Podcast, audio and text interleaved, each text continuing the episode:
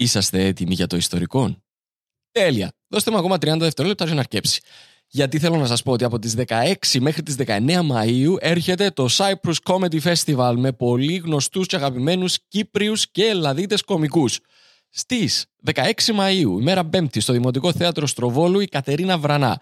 Από 17 Μαΐου μέχρι 19 Μαΐου, στο Θέατρο Νύψωνα στη Λεμεσόν. Και το Σάββατο, 18 Μαΐου, είναι Black Lemon Day. Γιατί είναι Black Lemon Day? Γιατί ξεκινούμε στις 5 με ιστορικό recording live, Κωνσταντίνος Ψηλίδης, Παύλος Παυλίδης. Συνεχίζουμε στις 7 με Άστανα Pan Live, πάρα πάρα πάρα πολλά κακά pans, όπως ήδη σας συνηθίσαμε. Συνεχίζει στις 9 Κωνσταντίνος Ψηλίδης, Παύλος Παυλίδης, Τέλειο Ανατολίτη και στις 11 έχει πάρτι. Εισιτήρια στο www.motioncomedy.com. Μπείτε, πιάστε τα εισιτήρια σας και θα τα πούμε εκεί. Και τώρα αρχίζει το ιστορικό.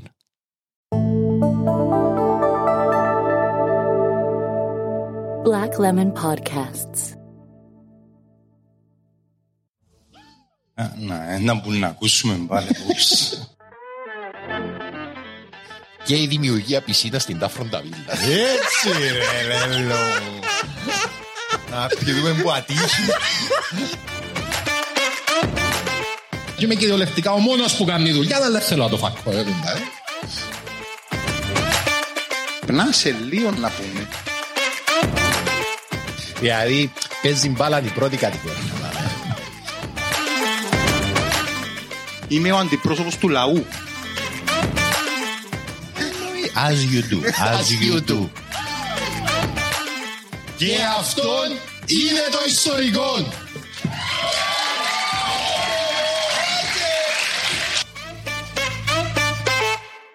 Ωραία ξεκινά το podcast ρε παιδί. Κυρίες και κύριοι, χαίρετε. Ω, ω, ωραίος. Cheers. Είμαι ο Κωνσταντίνος ο Ψηλίδης. Είμαι ο Παύλος ο Παυλίδης και αυτόν είναι το ιστορικό. Ακούτε ρε. Ακούτε ρε.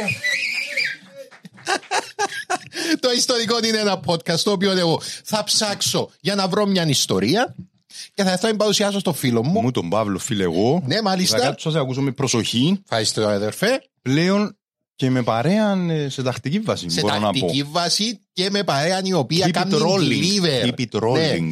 Γιατί οι φαν μας φίλε αδερφέ, άμα τον λαλούμε κάτι, τζαμέ, βράχος. Μέσα στο στούντιο είναι η φίλη μας η Μαρία, Yes. η οποία έφερε τα γλυκά και τη συμπίσαμε. Για της. και να πάει να φάει αυτόν τώρα δικός μας άνθρωπος και να πιει και την πυρούαν της. Shout out και στην ε, Στεφανία την οποία γνώρισα χτες στο Moondogs και είναι ιστορικός του Δευτέρου Παγκοσμίου Πολέμου και είναι φαν του podcast. Ω, Στεφανία. Ναι, ναι, ναι, shout out στη Στεφανία. Διδάσκει κάπου σε, εννοώ σε πανεπιστήμιο. Ε, Α, ιστορικός ε, στο σχολείο είναι. Ε, όχι, εν, ε, εν ιστορικός, είναι η, η δίκευσή της. Ρε, τι μέσα να γράψεις ένα επεισόδιο. Ας γράψεις Ε, ένα α, επεισόδιο. ε, ε, ε. Ε, Ακούει, ακούει Στεφάνια μου, να γράψεις κάθε επεισόδιο. Λοιπόν, ε, ευχαριστούμε επίσης όλους τους φάνης στο Patreon, ε, οι οποίοι μας κρατούν ε, ακόμα ζωντανούς της σκηνής. Ο σαν ροκ συγκρότημα μπορώ να πω. Wow, ρε, ατακάρα. Δεν έχει ξαναβεί κανένας. ναι, ναι, ναι, ε, φίλε, σκέφτομαι να το κάνω τραγούδι. Σκέφτομαι το, δηλαδή, σκέφτομαι το κάτι το συγκρότημα, ύστερα εσύ το κάτι σε... Ε, χειροκρότημα. Δεν ξέρω, ε, λίγο lame το χειροκρότημα, αλλά... Ε, ναι, να το εύρω, να το εύρω, να το εύρω το τραγούδι. Λοιπόν, αν θέλετε και εσείς να γίνετε φαν στο Patreon, να έχετε τον αριθμό benefits σύντομα να μπορείτε να έρθετε στο στούντιο. Να μας δείτε live, δηλαδή. Και να φέρω Και να μας Μπορείτε. φέρετε να Ό,τι μπορείτε. κάποιο. Έχω την εντύπωση ότι τούτο πράγμα εξελίχθηκε σε σκιμ που φέρνουμε κόσμο για να μας φέρνει μου τίποτα και φαΐδα. Σε ρε. καλτ, σε καλτ. Σιγά σιγά να τους φάζουμε ένα έναν πίσω ας πούμε, ξέρεις. Έτσι, απάνα. Όχι, δεν Σκύριο. το σφάζουμε ενός. Να, ένα άλλο, ξέρω εγώ, ο Τόμιτς, ο Ανδρέας ή ο φύλακτος να λούν, «Ε, ναι, δεν το περίμενα, είναι εδώ κάθε έτσι δικαιώματα. ρε, παιδιά». Βλέπω τους Ρε, ήταν ταξιδίσεις. σταμένοι μες στα ερμάρκα στην Black Lemon, ρε, είναι πήρε πρέφα. Ήταν που κάτω πες κοσόλες ρε κουμπάρε. Δηλαδή πάω και αμέ και διά μου μια μυρωθιά και να λέω «Έμα τόσο τάσος. Πάλε πάλε είναι πλύνεν τα πόθηκα του ήταν που είναι ρε κουμπάρε. Ποιο Γιατί σειρά σε- είναι που έβλεπα τώρα έτσι παρόμοια, το μ, You. Α, ναι, ναι, ναι, το ε, τεσσέρις σεζόν πως ο Ιου, α; Άρρωστος. Άρρωστο. Ναι, ναι, ναι, ναι. Λοιπόν, αδερφέ, ε, το, συμ- η σημερινή μας ιστορία είναι σε δύο μέρη. Α και Β, που λένε και στα σχολεία.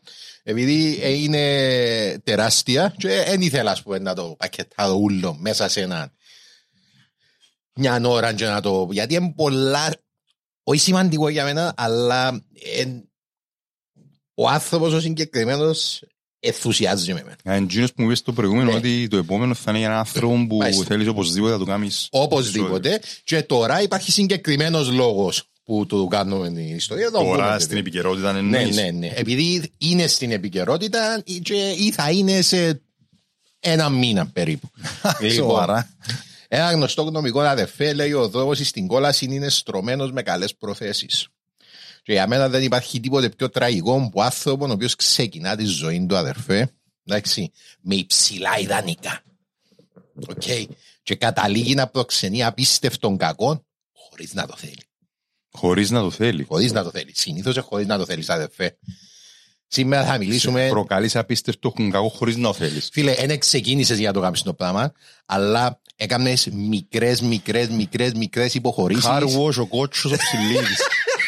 Εδώ το καλό πλυντήριο. Σήμερα θα μιλήσω για Μέντελ Μανσόε. Ήταν καλός ζωγράφος ο Χίτλερ, ρε παιδί, να το πούμε. τούτο. Δηλαδή, εκμεταλλευτήκαν τον, επατήσαν τον. Ε, ε, φίλε. Έκαμε έχουμε τρέντο πρόβλημα. μουστάζι τουλάχιστον. Τώρα, σκέφτε, Τα έκαμε 70 χρόνια μετά. εξαφάνισεν το, ε. 70 χρόνια μετά, ρε. Σκέφτου πόσο μεγάλο impact είχε. Εντάξει, είχε και άλλο impact στον κόσμο ο Χίτλερ. Αλλά εξαφάνισε έναν ολόκληρο στυλ, ρε φίλε. Σαν να εξαφανίσεις εσύ το καπελούι, ρε κουμπάρε, τη φράντζα. Ε, μα περίμενε το μουσταγούιν. Ως τότε ήταν πολλά διάσημο. Α, εντάχα είναι το ίδιο με το Charlie Chaplin ήταν έτσι Ναι, φάση. όχι, υπήρχε το, το στυλάκι υπήρχε. Ήταν τρεντιά την εποχή και το μουστακούν και εξαφάνισε το, ρε φίλε. Δεν υπάρχει το τρέντ. Με το που το κάνεις το Ίσως- Ίσως ήβραμε το μόνο καλό που έκαμε. Το μόνο καλό που έκαμε μάλακα στην ιστορία, στην ανθρωπότητα. Α, σκέφτηκε να είχε μπουνούν το man ban, ας πούμε, ή να είχε μπουνούν το... ή να είχε γενουή. Ξέρω, το άλλο που πρέπει να καταργηθεί επιγόντως. Το μουσούιν. Ναι. Δάμε, τούτο μόνο. Α, το κουσπογένιον. Κουσπόε, αν είναι έτσι. Ναι, είναι. έτσι το μαζί, το κουσπογένιον, τούτο που είναι που κάτω από Είναι, το κάτω της φίλε, κύλος. τέλος πάντων, εντάξει. Λοιπόν, συγγνώμη τον; Με το man ban ποιο είναι το πρόβλημα μου ρωτά ο παραγωγός Τι ακριβώς είναι της... το man ban. Ε, Εν τούτος ο κότσος που κάνουν κάποιοι δαμέ, όπως κάνει ο φυλαχτού, ε, ώρες ώρες που κάνουν έτσι που πάνω. Τσίνος, τσίνος. Ναι, ναι, ναι. Ναι, ναι, ναι, και είναι το χιψτερίσιμο το κάποιος που έβγαινε από την πισκαλίση με το στελίφιν του κούσπου το βρεμένο. Τι είναι το... OK, OK. Λοιπόν, σήμερα θα μιλήσουμε για έναν τέτοιο άνθρωπο, αδερφέ. Έναν επιστήμονα το οποίο η τραγική ιστορία ήταν ανέκαθεν ενδιαφέρουσα, για μένα προσωπικά, και που επηρέασε την παγκόσμια ιστορία όσο πολύ λίγη. Έναν άνθρωπο ο οποίος ονειρευόταν έναν ιδανικό κόσμο, αλλά κατέληξε να δημιουργήσει έναν ασύλληπτο εφιάλτη. Ε, σοβαρό, με πολλά. Περίμενε, περίμενε. ρε. Πέμα, αδερφέ. Ανοίγεσαι πολλά, είναι πολλά Ανοίγουμε σοβαρό πολλά. τα τα Φίλε, πουλάκια. ανοίγουμε πολλά, αλλά. Δεν θέλω να νομίζω- βάλεις όμως σάλτσες και υπερβόλες Ρε, απλά ε, για το εφέκτ. Φίλε, σαν- Όσο λίγοι και βάζουν τους τίτλους των εφημερίδων.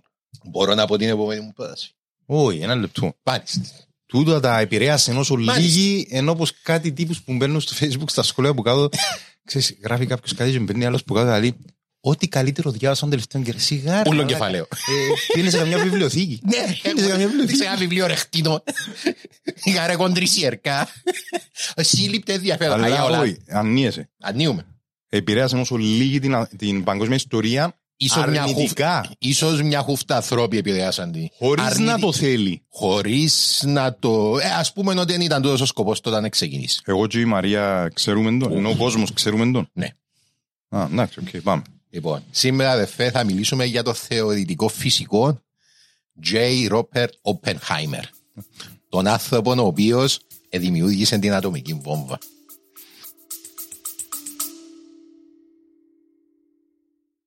Αγαπητέ φίλε Παύλο, Έλα ρε φίλε.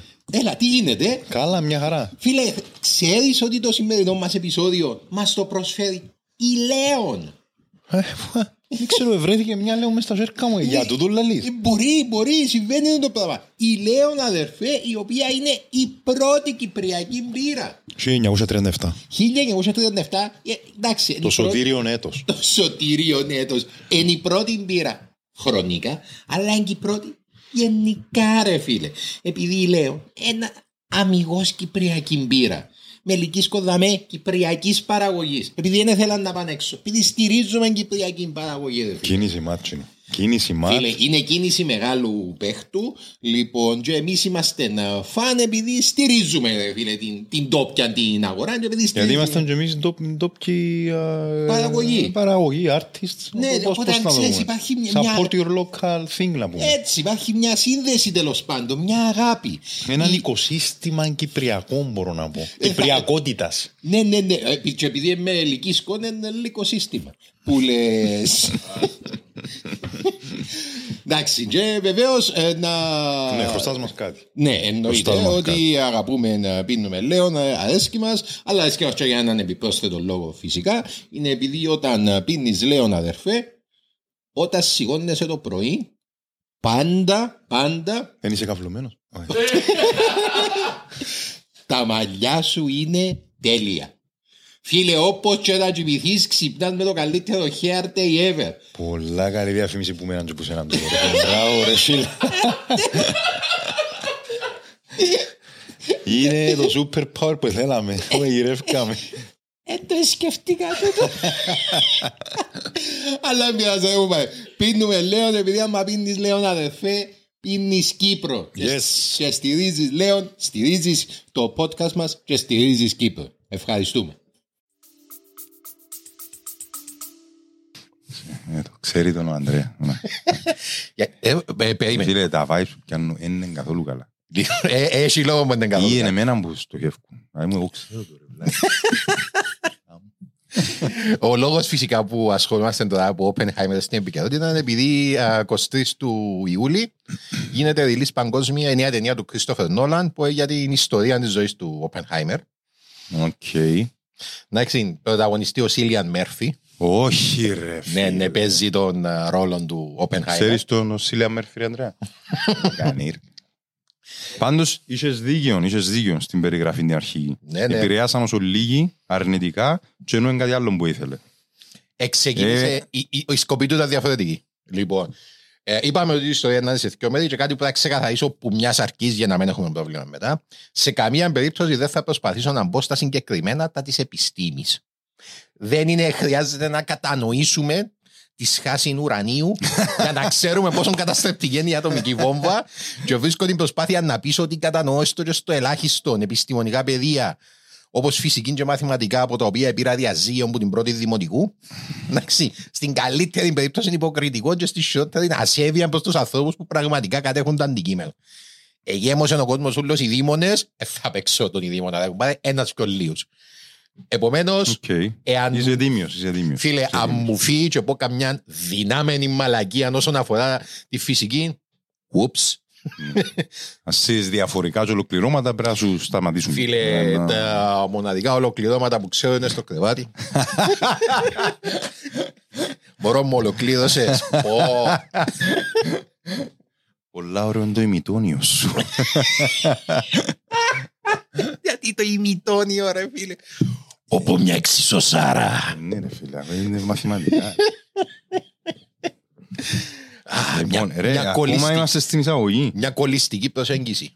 Ο Τζούλιος Όπενχάιμερ ήταν ένας Γερμανός μετανάστης εβραϊκής καταγωγής που ήρθε στη Νέα Νιόρκη το 1888 και όπως όλοι οι μετανάστες ήταν σε αναζήτηση καλύτερης ζωής. Ο νεαρός Τζούλιος δεν μιλούσε λέξη αγγλικά, ε, ρε, αλλά έξερε τα πάντα για τα υφάσματα και για τα σχέδια των υφασμάτων. Ήταν, η η ειδικότητα του ήταν τα, ήταν τα υφάσματα textiles. Ε. Ε. Στερεότυπο του τον μπορεί να σου πω, αλλά το να ασχολείσαι με, τον, με το εμπόριο υφασμάτων ε, θεωρείται ως κάτι το οποίο έκαναν εντός εισαγωγικών οι Εβραίοι. Μάλιστα. Εντάξει. Όταν λόγω. Τότε. ας Ναι, πούμε. ναι, ναι. Οπότε λόγω οικογένειας, ο άνθρωπος είχε γνώση για τα υφάσματα και για τα σχέδια. Δεν μπορούσε να ξεχωρίσει την ποιότητα του υφάσματος. Και ήταν, ε, ήταν, by the way, δικαιούσε ελεύθερα μου κάνεις ό,τι ρωτήσεις θέλεις πας στο πράγμα γιατί έχω απίθμενη γνώση. Είναι, μας, βασι- είναι βασισμένο πάνω σε τρία βιβλία ιστορία μας Θυκιάβασα τα και τα τρία ταράξαν τα κράνκα μου. Να σε ρωτώ οτιδήποτε γιατί για τα υφάσματα. Όχι, όχι, γενικά, θα με αν έχεις καμιά απορία, ο φίλος. Παραπάνω που υφάσματα παραμαθηματικά, ένα να Ε. φύγω ρε, να τους φέρω τούτους και κάνει μέσα. Λοιπόν, ε, βασικά ήξερε να ξεχωρίσει, ας πούμε, α, τούτον είναι καλής ποιότητας, τούτον είναι καλή, τούτον πρέπει να πιερώσουμε για τούτον, έμπαια ποιος, ήταν χρήσιμος να τον Ήταν οικογενειακή επιχει- δουλειά, όλοι ήταν μες στο... Ήταν οικογενειακή, Συνάφη. αλλά δεν ήταν ακριβώς δική του. Η δουλειά ήταν των ε, γιων του θείου του. Οκ, Τα ξαδέρφια οκ, του, ενώ σου- οι οποίοι είπα- είπαν, ας πούμε, να- ήταν, ήταν δική τους επιχείρηση μεν, και σε κάποια φάση έγινε και ο partner του, αλλά έφεραν τον, ε, να φέρουμε το ανήψιν να δουλέψει κοντά μας. Λοιπόν, Και πάει στην Αμερική, Και πάει στην Αμερική. με τις γνώσεις τούτες να βρει δουλειά τους μέσα πας Ναι, στην υφασματοποιία. Έξυπνος, ικανός και καλλιεργημένος, ο Τζούλιος έγινε σύντομα γνωστός στο παζάρι, είναι ο πλέον ειδικός επί της ποιότητας των υφασμάτων και μέσα σε λίγα χρόνια μάθε μόνος του να μιλά άψογα αγγλικά. Ήταν Και αχόρταγο. Λούι δηλαδή, Ναι, ε, ήταν, εξελίσσεται. ναι, ναι, ήταν αχόρταγος αναγνώστης και διάβαζε μπάμπολα βιβλία αγγλικής λογοτεχνίας και ιστορίας για να βελτιώσει τα αγγλικά του. Ε, ήταν επίσης λάτρης της τέχνης και ο Τζούλιος συνήθιζε να περνά τον ελεύθερο του χρόνο στα μουσεία της πόλης και στις γκαλερί, όπου θαύμαζε τα έργα ντόπιων και ξένων καλλιτεχνών, ονειρευόμενος μια ημέρα να έχει τη δική του συλλογή. Πόσο χρόνο πήγε Αμερική. Το 88 ήταν α, 20 χρόνων. Δεν κάνω λάθος. Οκ. 20-21. Λοιπόν. Ε, παρά την όποια εντύπωση όμως μπορεί να έχεις για τούτο. Ο άνθρωπος ήταν, στη, έκαμε, αρκετά, έκαμε λεφτά, ήταν καλλιεργημένος, ήταν της τέχνης, δεν ήταν καθόλου ελιτιστής και καθόλου σνομπ. Ήταν κατά ακρίβεια μια πολλά καλή παρέα. Ούλοι θέλαν να κάνουν παρέα με τον Τζούλιους και λέει κάποιος για να πιο μετά. Έχει έναν τρόπο, έναν αέρα που εμπνέει εμπιστοσύνη στον υπέρτατο βαθμό. Λέει. Οκ. Κάνει με να νιώθω να θέλω να είμαι καλύτερος. Ελάλουσαν εκείνοι που ήταν κοντά του, το οποίο είναι κάτι που εκληρονόμησε και ο γιος του. Ήταν σε μια από αυτές τις επισκέψεις σε μουσείο που γνώρισε τη μέλλουσα γυναίκα του, Έλα Φρίτμαν. Η Έλα, επίσης εβραϊκής καταγωγής, ήταν καταξιωμένη ζωγράφος και καλλιτέχνης από εύπορη οικογένεια. Παρά τα λεφτά της οικογένειας, η Έλα ήταν εντελώς ανεξάρτητη. Είχε το δικό του στούντιο, στούντιο στη Νέα Νιόρκη και μαθητές από αρκετές άλλες οικογένειες. Ήταν οικονομικά ανεξάρτητη, που ήταν πετυχημένη που μόνη της. Α, στούντιο δηλαδή ήταν καλλιτέχνης. Ναι, ναι, ναι, Κοπέλα. ήταν καλλιτέχνης, ήταν γνωστή καλλιτέχνης. Δηλαδή, δεν μπορούσε να ζει που την τέχνη της και είχε και μαθητές. Λοιπόν, ε, το μοναδικό εντός εισαγωγικών πρόβλημα που είχε ήταν ότι ο αντίχειρα της στο δεξί της χέρι δεν σχηματίστηκε εντελώς κατά τη διάρκεια της γέννησης, οπότε ήταν ελαφρώς παρα, παραμορφωμένος. Εντρέπεται πάρα πολλά για το πράγμα και φοβόταν πάντα να κάνει για να το καλύψει. Αλλά ο Τζούλιος δεν έδωσε καμία σημασία Ερωτεύτηκε την παράφορα, επαντρευτήκα στις 23 Μαΐου 1903 και στις 24 Απριλίου, στις 22 Απριλίου του 1904 έφερα στη ζωή έναν αγοράκι που το ονόμασαν Ρόπερτ. Ρόμπερτ. Όταν ήταν να δηλώσει το όνομα του στο λεξιαρχείο, ο Τζούλιους επρόσθεσε το αρχικό J μπροστά, Ρόμπερτ Τζέι Όπενχάιμερ εννοείς; J Ρόπερτ. Ρόπερτ Οπενχάιμερ και για χρόνια το οικογενειακό αστείο ήταν ότι το πρώτο αρχικό στο όνομα του Οπενχάιμερ δεν σημαίνει τίποτε και ότι ήταν απλά μια πλάκα που τον και είναι το οποίο σε έκανε συχνά πλάκες. Τα χaya αστείο είναι πιέντζι πέντους βάτε τον J ενώ τον J δεν σημαίνει τίποτε. Μετέπειτα έρευνες όμως ε, ε, έδειξαν ότι δεν είναι αλήθεια γιατί όταν ανακαλύψαν το πιστοποιητικό γέννησης είδαν ότι το πλήρες το όνομα ήταν Julius Robert Oppenheimer. Δηλαδή έδωκε του το όνομα του. Ναι, και να μου- πού καταλαβαίνω. Να σου πω γιατί είναι πολλά σημαντικό τούτο. Είπα σου ότι και οι δυο ήταν Εβραίοι. Ήταν εβραϊκή οικογένεια. Λοιπόν, και στην εβραϊκή παράδοση απαγορεύεται να δώσεις το όνομα σε έναν παιδί που ζωντανός συγγένει. Ω. Ναι.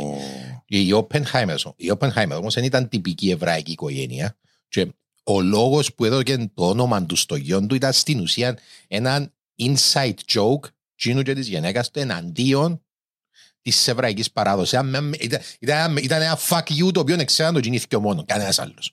Ε, ούτε στους γιους τους δεν το είπασαι. Πολλά καλό. Παίζε, παίζε με ο Ιώτα του γιού σου με τα εβραϊκές παραδόσεις. Λοιπόν, Πολλά καλή ιδέα. η οικογένεια ήταν πολιτιστικά Εβραίοι. Δηλαδή, δεν ήταν θρήσκοι, βρίσκαν τις αυστηρές ορθόδοξες πρακτικές βαρβαρότητα, ήταν, φοβε... ήταν απεχθέστατες για την Έλλα συγκεκριμένα και δεν ανήκαν σε καμία συναγωγή. Οι Oppenheimers ήταν οπαδοί του κινήματος του ηθικού πολιτισμού. Ε, και πίου ρε. Ε, γιατί ρε, το που σε έκαμε το όνομα; Ε, Ρε, εσύ τώρα να μου πεις. Ε, περίμενε να ακούσεις για το την αίρεση. Που ξέ- Μπορεί να βρεις μια αίρεση που σου λέει, αδερφέ, Με το που ξεκινά Α, καταλαβείς είμαι τις αίρες ή με τους τάδε παρέτα. ε, φίλε, μπορεί να βρεις μια αίρεση που σου λέει, αδερφέ, σεξ, ναρκωτικά, ελεύθερη ζωή και αγάπη μόνο. Τούτον, καπ- τούτον Και, κηρύττουμε και τρούφαν από μουντιάλ μετά. Και τρούφαν από το Μουντιάλ. Ε, ε, τρουφισμός. Τσάμε. Προωθούμε τον τρουφισμό. και αυτόν κάθε Κυριακή, ρε φίλε. Δηλαδή, τούτη είναι η αίρεση στην οποία θέλει να πάεις. Τα Ε, μέλη. είδες τώρα πόσο μαλακή ακούεται το ηθικού πολιτισμού. Ε, ναι, να σου πω να πω πιστεύκαν τούτοι. Λοιπόν, ε, τούτον είναι παρακλάδι της εβραϊκής κοινότητας, η οποία επίστευκε, πρώτα απ' όλα είναι επίστευκε στο να υπάρχει έναν κράτος, το, έναν κράτος για τους Εβραίους, για το κράτος του Ισραήλ. Δεν επίστευκε σε αυτό το πράγμα. Δεν επίστευκε ότι είναι καλή ιδέα να είναι οι Εβραίοι σαν τόπο και ότι ως ε, θρησκευτική μειονότητα ήταν εντάξει να ήταν σκορπισμένοι σε όλον τον κόσμο Ναι. και ότι η λύση στον αντισημιτισμό δεν ήταν η περιχαράκωση και ο αποκλεισμός όλων των υπόλοιπων βάσει της θρησκείας, αλλά η θετική συνδρομή προς την κοινωνία.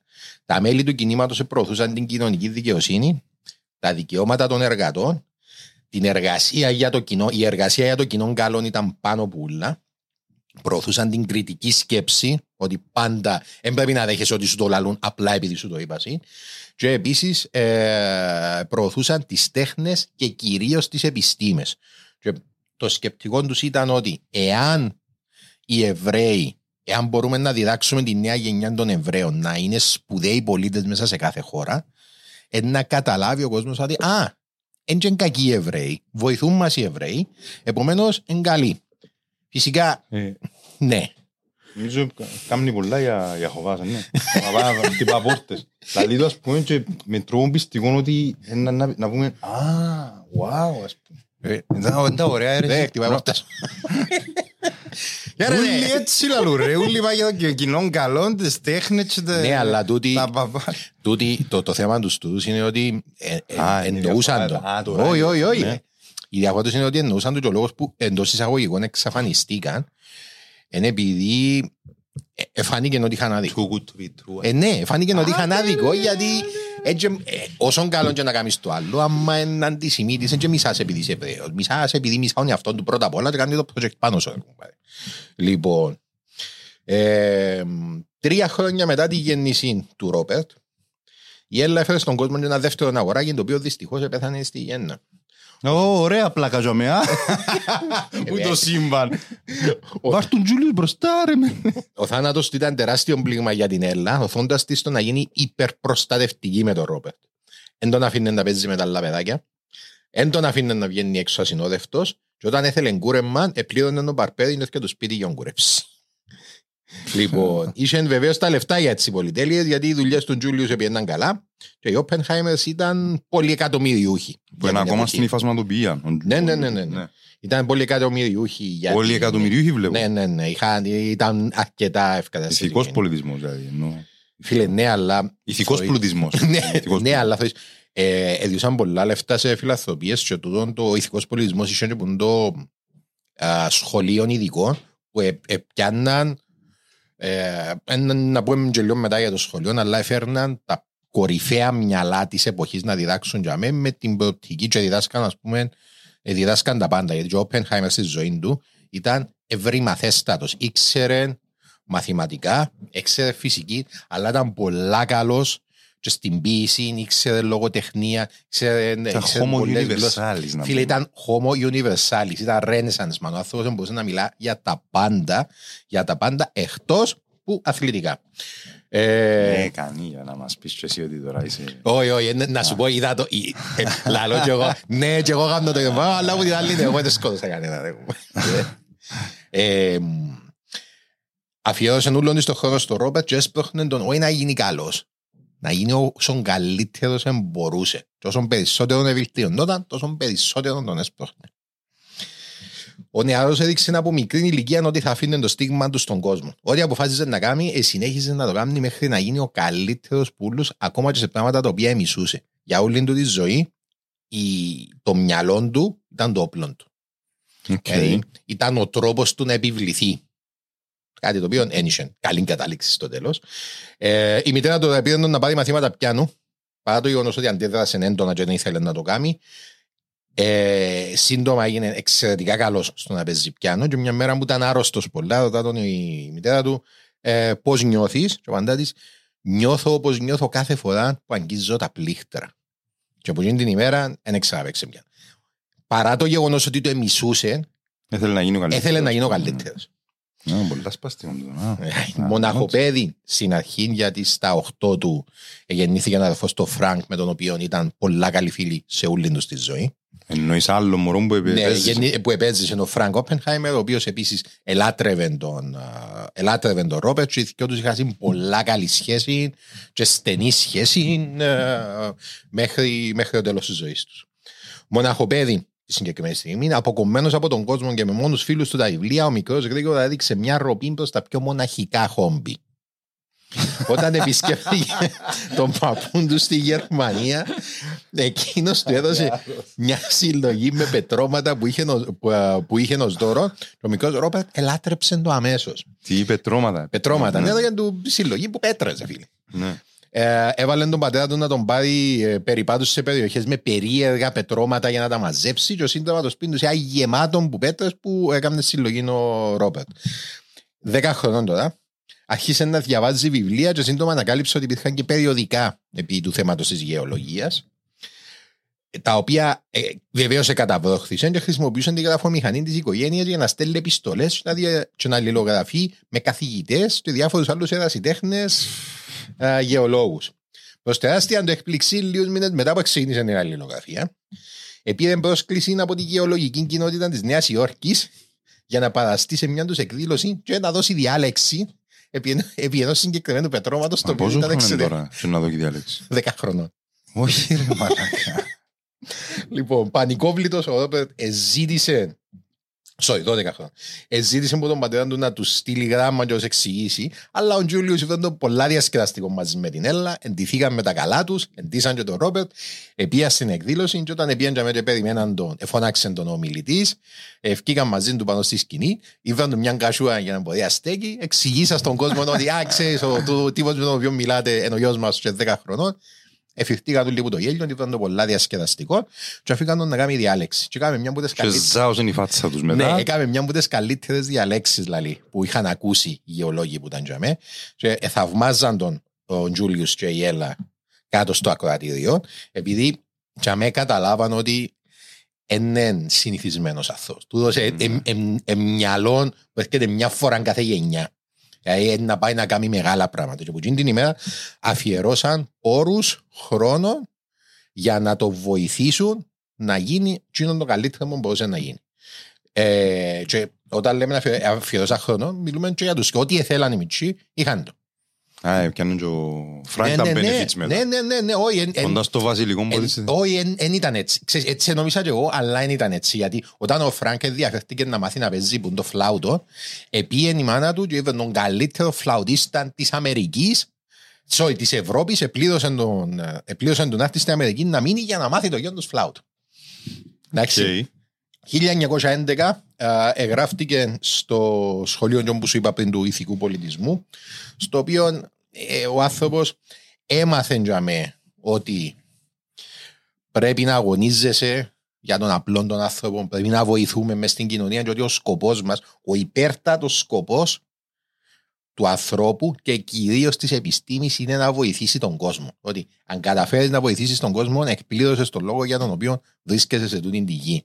Εκαρφώσαν του το μέσα στο νου του που μιτσί και κάτι το οποίο είχε πάντα μέσα στο νου του. Είχε πάντα έτσι μια ευαισθησία για τον κόσμο μέσα στο νου του και την ανάγκη να αποδείξει ότι μπορεί να βοηθήσει. Λοιπόν, ε, ήταν εξαιρετικά προοδευτική η εκπαίδευση που επήρε, εξού και το ότι απλώθηκε σε διάφορα θέματα. Ε, απλώθηκε σε διάφορες γλώσσες επίσης, ήξερε ελληνικά και λατινικά. Κατά ακρίβεια, σε μια, στιγμή, ε, σε μια φάση είπε ε, κάποιοι από τους ξάδερφους του κάνουν μια ερώτηση στα λατινικά, να σου απαντήσω στα ελληνικά. Ναι, ναι, ναι, ναι, ναι. Ήταν, ήταν έτσι αψούδης. Επομένως, σκεφτώ ότι τώρα είναι ε, 15 χρονών και μιλά αγγλικά, γερμανικά, ελληνικά, λατινικά. Αυτή Και τη στιγμή. εβραϊκά φαντάζομαι. Ναι, και εβραϊκά, εννοείται. Λοιπόν. Ε, είπας σου ότι ο άνθρωπος μοναχοπέδι. Όταν ε, και αποφάσισε ο Τζούλιος ότι δεν γίνεται να τέτοια μόνος του συνέχεια και στείλε το σε κατασκήνωση. Λοιπόν, και όταν είδα στην... Ό,τι και να σε μωρό πρέπει να καταλήξεις σε κατασκήνωση. Ναι ρε, γα- φίλε, εγώ πέρασα καλά Δεν όταν πάει να σε είπα. φτούρι, δεν πάει να σε αριστερό της εδώ, δεν πάει να σε... Ούλη κατασκήνωση ρε. Πρόσκοπος. Ε, φίλε, είναι ωραία, είναι ωραία φάση, ρε, φίλε. Ωραία, Γνωρίζεις ωραία, ωραίο ωραία, κόσμο. ωραία, Λοιπόν, ωραία. όταν πήγαινε με Ευρώπη, δεν είχε κανέναν απολύτως ενδιαφέρον να μιλήσει με τους υπόλοιπους της ηλικίας του. Δεν τον απασχολούσαν καν, είχε και τρεις φίλους, ως τσάμε. Δεν έδωσε σημασία στους υπόλοιπους. Και έστειλε ε, γράμμα στον Τζέιν του επειδή αλληλογραφούσα και λέει του ότι τα παιδιά εδώ με μαθαίνουν για τα γεγονότα της ζωής, με μαθαίνουν για τη ζωή. Τα είχα για σεξ και έτσι πράγματα. Ο Τζούλιος επήρε τα. Και τρεις παρέες εννοούσε. Όχι, έγινε, ναι, τσίνη, αλλά ο, ο Τζούλιος επήρε τα και κατέβηκε στην κατασκήνωση και έκαμε παρατήρηση του ιδιοκτήτη γιατί αφήνεις τους μητσούς να μιλούν του γιού μου για το σεξ. Ναι, φίλε. Έτσι όταν έφυγε ο γιος του και οι άλλοι ξέραν ποιος είπε, αν και δεν εκάρφωσε, ρε φίλε, απλά είπε το γιο του να που γίνεται, επίαν στο κρεβάτι του τη νύχτα, ε, εδέραν τον, και τραβήσαν τον κάτω, τυλίξαν τον μέσα στην κουβέρτα, ευκάλαν τον έξω μες στο κρυοντίτσιο και σωνώσαν του πογιά στα γεννητικά του όργανα πράσινη. Μπράβο, Τζούλιους, φάδερ. Ναι. Μπράβο. Ε, είπε ένας φίλος του ότι ο Ρόπερτ δεν έκλαψε, δεν έκλαψε ποτέ κατά τη διάρκεια του νου του και αρνήθηκε πεισματικά να φύγει από την κατασκήνωση. Δεν ξέρουμε γιατί, αλλά υποθέτουμε ότι ήταν η φάση του έσαι κάνω χάρη να φύγει. Ναι, ναι, ναι. Και τούν την επιμονή, τούν το πείσμα επίση είναι κάτι που κράτησε για μια ζωή. Ε, τώρα, μπορεί να μην ήταν πολύ αθλητικός, αλλά ελάτρευε την ναυσιπλοεία. Ελάτρευε το ΣΕΙ, το, το, το, το ιστιοπλοεία, συγγνώμη. Επίσης ένα χόμπι. το οποίο- Οτιδήποτε δύσκολο να αρέσει του δηλαδή. α. Οτιδήποτε έχει μέσα Ναι. Και επιστήμη ήταν- και μαθηματικά. Όχι μόνο, όχι μόνο να άρεσκε το ιστιοπλοεία. Σε την ζωή του Λίν ήταν, δεν έπαιρνε κανένα ρίσκο, ήταν πάντα του φυλάσθενος. Α, μονίμως Τώρα ήταν- έχτισες ωραίο το, κατάλαβα, Ναι. πιάμε το... Ναι, μονίμως ήταν... ε, Ιδιοφυΐας, εις- εσωστρεφής, Ισχνός, μοναχικός, πάντα έτσι μίντζης. Αλλά όταν, ήταν, όταν έφτιανε πας στο εστιοφόρο, έπαιρνε τα πιο παλαβά ρίσκα και, τις πιο, και μπαίνε μέσα στις πιο τρελές περιπέτειες και υποθέταν οι άλλοι ότι επαναστατούσε με κάποιον τρόπο απέναντι στον εαυτό του. Αποφύτησε... Ο Μιτσής είναι 18 χρόνων τώρα και κάνει παραπάνω πράγματα από ότι εμείς στη ζωή μας. α. Ενώ, ε, Αστάξει. Αποφύτησε το 1921, βεβαίως κορυφαίος της σειράς του. Λοιπόν, και μόλις μόλις απεφύτησε, αποφάσισε ότι να πάει ταξίδι με τον αδερφό του στη, να γυρίσουν στην Αμερική. 17 ο ένας, 12 ο άλλος 12 ο άλλος. ναι. και να πιάνει το πλοίο. Επιάν μαζί με έναν καθηγητή του, τον Herbert Smith. Του δεν έγραψα το, απλά θυμούμε το όνομα. Λοιπόν, επιάν με έναν καθηγητή του που το σχολείο α, α, ταξίδι και καταλήξασαν σε κάποια φάση στο Νιου Μέξικο και στο, στο, στο Albuquerque. Και εσύ πελώριες εκτάσεις που είναι έρημος, Ναι. εντάξει, ε, πανέμορφη περιοχή και ερωτεύτηκε το ο Ρόπερ του την περιοχή. Και μόνο ερωτεύτηκε το. Ξαφνικά μου έφτασε για με εφίαν και τα άσθματα, εφίαν και ασθένειες και ούλα και μπορούσε να ήταν πας σε έναν άλογο λαλί για μέρες να μην να κα, κατασκηνώνει όπως τους cowboys ο, μες στη μέση του πουθενά και να μην έχει κανέναν ανάγκη και για μέρες παντού πάρα πολύ το και πολλά συχνά μπορούσε να ήταν πας στη σέλα του αλόγου και καβαλά. Ελάτρεψε την περιοχή και αργότερα στη ζωή του επέστρεψε για μένα όταν ήταν να κάνει μεγάλα πράγματα. 1922 γράφεται στο Χάρβαρτ. το πανεπιστήμιο έδωγε του υποτροφία, αλλά ο ίδιος αρνήθηκε να την πιάει, λέγοντας ότι μπορώ να ζήσω και χωρίς τα λεφτά. Ωραίο. Επίσης, κάτι σημαντικό, ότι παρά το γεγονός ότι ήταν ζάμπλουτο για την εποχή, ε, δεν ήταν κοινό ο τύπος ο οποίος ήταν να το φατσίζει. Πλέμπα, ιού, φύγε που δάμε. Είχε ε, διαφόρων είδων περιπέτειες όταν, ε, όταν, ήταν στο, όταν ήταν στο Harvard, αλλά κυρίως πάλι ήταν απομονωμένος, μοναξιασμένος, Και αβάσματα. διαβάσματα συνέχεια. Α, εσ- εις- Εζούσαν σχεδόν αποκλειστικά που σοκολάτα μπύραν και. Μπράβο, ρε που- παιχταρά μου. Έλα, ρε παιχταρά μου. Επιτέλους ευρεθήκαμε κάπου, έχουμε κάτι κοινό με τον το Βάσταξε. κελούι. Βάσταξε. Έχουμε έναν κοινό με τον κελούι. Βάσταξε. Σοκολάτα μπύρα και αγκινάρες. Σχεδόν αποκλειστικά από τα πράγματα. Ε, Οκ. Νιώθω τα πρώτα δυο. Το άλλο είναι ένα πονηρό. Ήταν επίσης μονίμως αφηρημένος. Α, το πρωινό του συνήθως ήταν ένα τόστ καμένο με σιρόπι σοκολάτας και φυστικό βούτυρο. Του ήταν το πρωινό του. Ε, ήθελε το καμένο ή Ναι, είναι ναι, ναι, κα- ναι. ή είναι μάθεν ποτέ να... Όχι, όχι, όχι, να- ήθελε να- το καμένο. Είναι ένα τόστ. Έθελε το καμένο. Ήταν εξαιρετικά καλός μαΐδας και εξαιρετικά καλός μπαρίστα. Έκαμε πάρα πολλά καλά ποτά και πολλά καλά πάρτις. Ε, Πάρτις; ναι, όταν, ε, σ- μετέπειτα στη Α. ζωή του έκαμε... Αφού τώρα ακόμα Ναι, η δουλειά- day no party if it's not an Oppenheimer party βασικά. Ε, Επήγε να κοιμηθεί μια νύχτα και κοιμάτουν με ηλεκτρική κουβέρτα και πήρε φωτιά το κρεβάτι, εσηκώστηκε πανικόβλητος, ε, πήγε στο αποχωρητήριο, εκατούδισε και άγγεν τη φωτιά να κρούζει και επίενο και που μείνεις και μαζί του και έσβησε τη φωτιά γιατί λέει τούτος εάν να μας αφήγει να κρούσουμε επειδή είναι- είναι- σταμάτησε να διάσει σημασία στη φωτιά.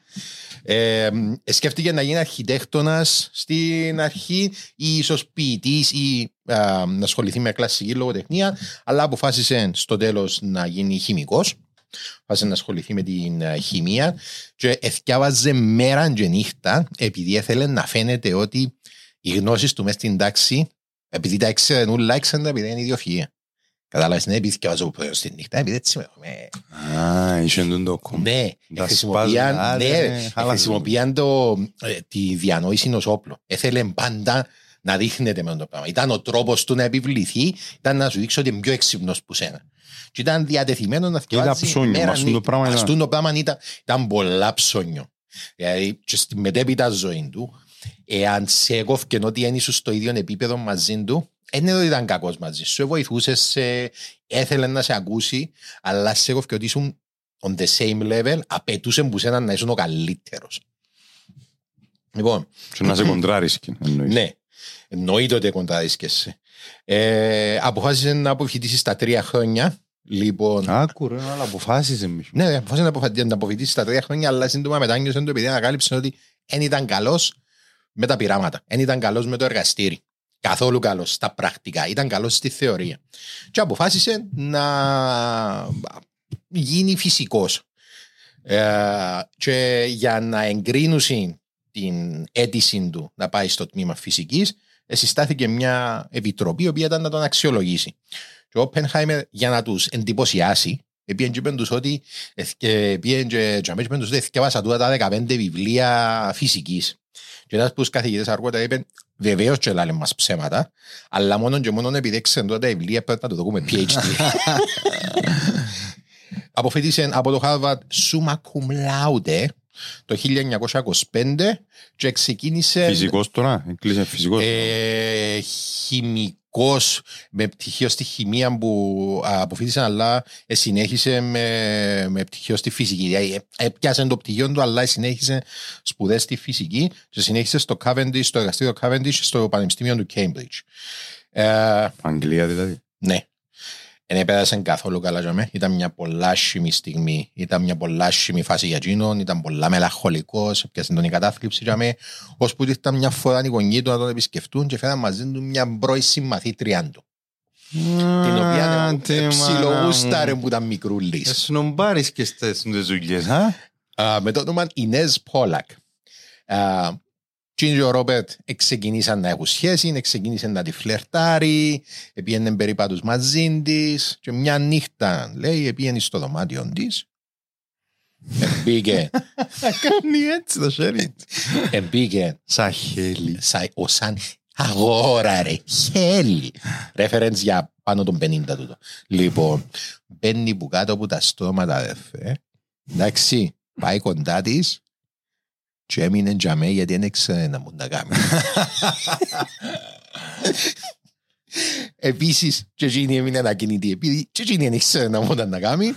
Α, Και έρκεψε και έκλαισε σε κάποια φάση εκείνη και στα έρκεψε και έκλαισε εκείνος και σαν να μην τους εφτάνε το πράγμα, έρκεψε και φάκαν την πόρτα η μάνα του και φώναζε τη... Ε, μιλήσκα μαζί. Φώναζε της Ινές άσε με να μπω μέσα, ξέρω ότι είναι μέσα ο Ρόπερτ. Και φωνάζει της οδόπετ, όχι, actually είμαι μέσα. Hey, what's up, ευχαριστούμε πάρα πολύ. Tip your waitresses. Λοιπόν.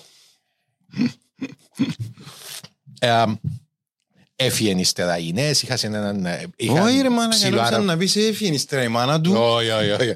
Είχαν έναν ψηλό αραβόνα. Είχαν αραβωνιαστεί. Φέραν με σκοπό για να, αραβωνιαστεί, για να αραβωνιαστούν. Αραβωνιαστήκαν, αλλά μετά διαδηλήσαν τον αραβόνα. Λοιπόν, το Ρόπερτ ήταν συναισθηματικά καταστρεμμένος επειδή Που το είναι ερωτική απογοητευσή. όχι Αυτό μόνο. το πράγμα; Όχι μόνο. Ε, όλοι οι άνθρωποι έχουν την ανάγκη να έχουν επαφή με άλλους ανθρώπους. Και άμα δεν έχεις τις κοινωνικές δεξιότητες να έχεις επαφή, ενοχλήσει. Ναι, ναι. Ενοχλείσαι το πράγμα. Γιατί θέλεις να είσαι κομμάτι του συνολού. Ήταν σε πολλά άσχημη φάση της ζωής του. Οπότε αν έκαμε κάτι απόλυτα λογικό που θα έκαναμε όλοι μας. Ε, ε, δηλητηρίασε το μήλο που ήταν να φάει ο καθηγητής του. What? Και είναι ένα μήλο και βάλε το δηλητήριο. Αφήγε το πάνω στο γραφείο του καθηγητή του για να το φάει, ρε φίλε. Πώς τη χιονάτη ρε μαλακά, επειδή ήταν το πολλά ρομαντικό το πράγμα. Εφαρμοσμένη χημεία, δηλαδή. Όμως μένει η χημεία. Ρε, Ε, σπούδασα ρε για τα πράγματα; Ε, Εν το έφανε τελικά ο καθηγητής στο Μήλον, αλλά έμαθε α, το πανεπιστήμιο που έκαμε. Εν ήταν θανατηφόρα, ε, ήταν να του προκαλέσει διάρκεια. Ναι, εντάξει. Άρα το πράγμα. Όπως τα βοθράκια που γυρνάμε εμείς. Ναι, αλλά αναγκάσαν τον, ε, αναγκάσαν τον να πάει να δει ψυχίατρο και παραδέχτηκε αργότερα στη ζωή του ο Όπενχαμ εδώ ότι τότε είχε έντονες αυτοκτονικές σκέψεις. Λοιπόν, Επίε μετά για ταξίδι στην Κωσική. Στην Κωσική κάτι έγινε, δεν ξέρουμε τι. Κανένας δεν ξέρει να που έγινε και στην Γιατί, Κωσική. τι εννοείς; Επίε διακοπές. Ναι, γιατί ε, δεν ξέρουμε τι έγινε και, Επειδή δεν είπε σε κανένα και κανένας δεν ξέρει. Ποτέ του. και ήταν αλλαγμένος που ήρθε μου η Μετά που μουσική. ήρθε, αλ- ήταν αλλαγμένος ως άνθρωπος. Μπορούμε να υποθέσουμε όλοι να που έγινε για μένα. Εγάμισε για πρώτη φορά ρε, φίλε, στην Κορσική. Δεν τον έγινε. Φίλε, δεν ξέρουμε. Κάτι έγινε στην Κορσική, το οποίο άλλαξε τον ως άνθρωπο, έκαμε τον πιο μαλακό, ας πούμε. Ε, γλύκανε ρε, το Πιο γλυ- βουτύρ, φίλε, ρε. φίλε, δεν μπορούμε, δεν γράφει και ο ίδιος ο συγγραφέας στο βιβλίο ότι κανένας δεν ξέρει να μου έγινε. Ε, αλλά ήρθε πίσω με, έτσι, με ανανεωμένη. ε, αν θέλει να πεις, υψώθηκε το ηθικό ηθικό του, του, ναι. ήταν τσιντούρα η φυσική του, Αυτοπεποίθηση η του. αυτοπεποίθηση του. Η αυτοπεποίθηση που Η λαλούν οι παίχτες. αυτοπεποίθηση Λαλούν οι παίχτες. εσκλήρανε η στάση του γενικότερα. Λοιπόν, και επειδή ο ίδιος είχε Βοηθήστε λίγο ρε μάλλον. ε, Αφού ε, υπόψη ότι ο ίδιος είχε ανέκαθεν επίγνωση του διανοητικού του επίπεδου. Ήξερε που πάντα ότι εν, ήταν κάτι special. ναι, ότι άμα μπαίνουμε σε ένα δωμάτιο, συνήθως είμαι ο πιο έξυπνος άνθρωπος εκεί μέσα. Και αποφάσισε ότι θα μπει. Να θέλω στο- εγώ να ήμουν έτσι ας πούμε. Ε, θα θέλεις να σου είναι έτσι. Ε, Εντάξει, όχι αγάμι το στέλια. όχι, όχι, όχι, όχι. Ενώ- Να σου πω, Να, να ήσουν έτσι λίγο πο- όχι από average, να είσαι λίγο κάτω από τα τέλεια και λούθκια. ε, φίλε, Μεγάλη υπόθεση να είσαι κοίταξε, πανέξυπνος. δεν μπορεί να βρει πολλά καλά Ενώ γνώμη. σου πανέξυπνος κοινός άνθρωπος, όχι Ναι. προβληματικός. Κοίταξε, δεν μπορεί να βρει πολλά καλά γνωμικά μες στη βίβλο. Εντάξει, το μακάρι, το χείτο πνεύματι, είναι ίσως ένα από τα Καλό, καλύτερα. καλό. Ναι. Λοιπόν, αποφάσισα, Ναι ρε, αδερφέ, μαλακίες ρε, τσιμίζουν τον κόσμο. αποφάσισα ότι θα μπει στο πεδίο της θεωρητικής φυσικής που ήταν hot στην την εποχή. Έλα, παιχταρά μου. Ναι, όλοι οι οργίασε, παιχταράες, οργίασε. όλοι οι παιχταράες εμπαίναν στη θεωρητική φυσική, όλα τα καλά τα δεκάρκα. Thank you. Γιατί σαν Ποδοσφαιρικό, ρε, δεν ρε. κόνια κάπως Εδώ και μου two thumbs up. Αμ, Εγνώρισε τον Νίλς Μπορ, ο οποίος ε, Οπ, θεω- ε, δάμε ρε φίλε, κάναμε και εμείς σπουδάσαμε βιολογία, ρε, ξέρουμε και εμείς λίγα πράγματα. γιγνώσκεις τον ε, Νίλς Μπορ. Νίλς Μπόρα, κατάχνοντα, να σου πω και άλλους. Σρέντιγκερ, βρε μετά, Άινστάιν εννοείται, Ήταν ε, μέντορας του. και έναν Ο- άλλο, ο- Κωνσταντίνος Καραθεοδωρή, που λαλούν οι- λαλούν οι κρουσμένοι καλαμάροι, ότι έστελνε τα του Άινστάιν και κοπάρεις και ο Ναι, ναι, Άινστάιν. κοβάζεις και το Einstein. Ε, Επίσης, πολλά καλός σύλλος με τον Einstein, ο Oppenheimer. Να το δούμε το στη συνέχεια. Ναι. Ε, ενθουσιάστηκε μαζί του ο Μπορ και κάλεσε τον να μελετήσει στο Πανεπιστήμιο του Γκέτιγκεν στη Γερμανία. Ε, και αμέ αδερφέ ήβρε τη φιλή του. Ήβρε τους δικούς του ανθρώπους. Ανθρώπους οι οποίοι ασχολούνταν με ανώτερα προβλήματα, ανθρώπους οι οποίοι ήταν μέσα στη φυσική, μέσα στα Τώρα με μαθηματικά. γαμίσα και υγρά ρε, μα δεν μου του δάρω. Όχι, όχι, όχι, δεν κατάλαβες. Έγινε φοβερά γενεκάς. Ω! Ναι, ναι, ναι, ναι, ήταν, ήταν απίστευτος γυναικάς Α, καθ' όλη τη διάρκεια της ζωής του. Δηλαδή ήταν, ήταν γαμισερή Παναγιώτης. Ο τύπος, ε, ναι. Πολλά καλό. Ε, και πιάνε τη μια και ξαπόλαν την- τη- πιάνε τη μια και ξαπόλαν την άλλη. Α, ο, ο Νίλς Μπορ έστειλε τον να μελετήσει με τον Max Born, α, τον α, φυσικό. Έστειλε τον να παρακολουθήσει τα μαθήματά του. Να, ωραία. Ήταν πολλά καλό διότι είχα το πει της Μαρίας ότι πάνω μου το πατήσε η Παναγιώτη και εγώ το φρέσκο μες στο νου μου. Λοιπόν, οι άλλοι οι φοιτητές που ήταν νιώμαι, επειδή όλοι ήταν πιο μεγάλοι του, Στα αρχίδια μου δεν γύρω το επεισόδιο για μένα, δεν κοφτεί. Το γάμισερή Παναγιώτης έληξε, ε, εντάξει. Έτσι Ε, ευκάλουμε. έκανε την πόμπα και πεθάναν κόσμος. Άντε, παιδιά, φύγαμε. Part 2 πότε να γίνει.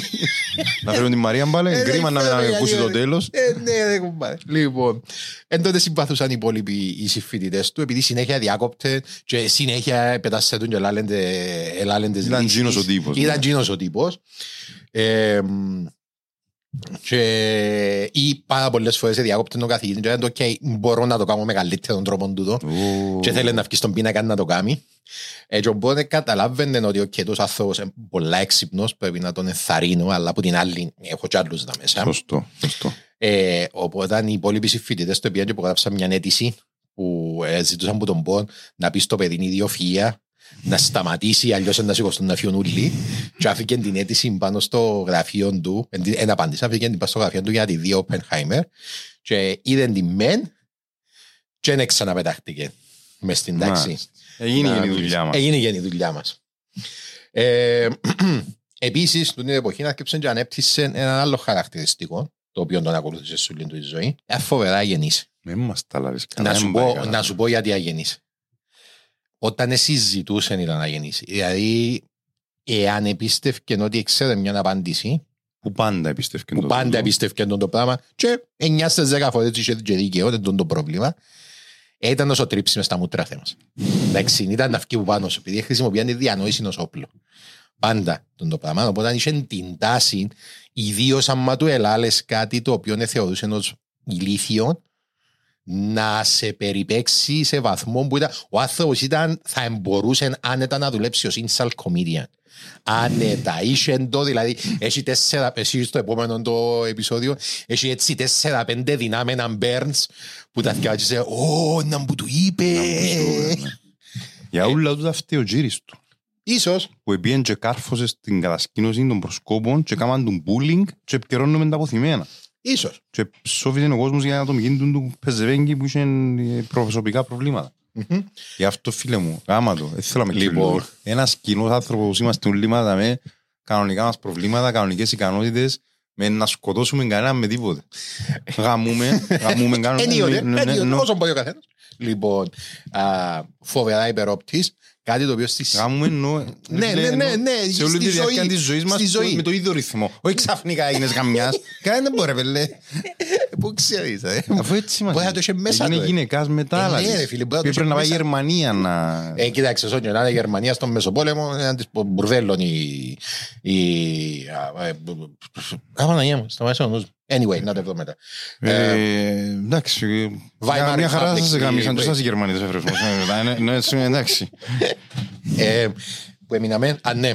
Ε, Στα γαμίσια. Επίσης ήταν, ή- ήταν, υπερ, εντάξει, ήταν υπερόπτης και ήταν καυστικός, αλλά τούτο στη συνέχεια της ζωής του εψήλω μαλάθηκια, ναι. ναι ήταν, έφυλε, ήταν αγενής που την έννοια ότι ήταν υπερόπτης και ήταν καυστικός και να συμβεί. Εμαλάθηκια στη συνέχεια της ζωής του. Αλλά του την υπεροψία πάντα είχε, δεν την έχασε ποτέ του.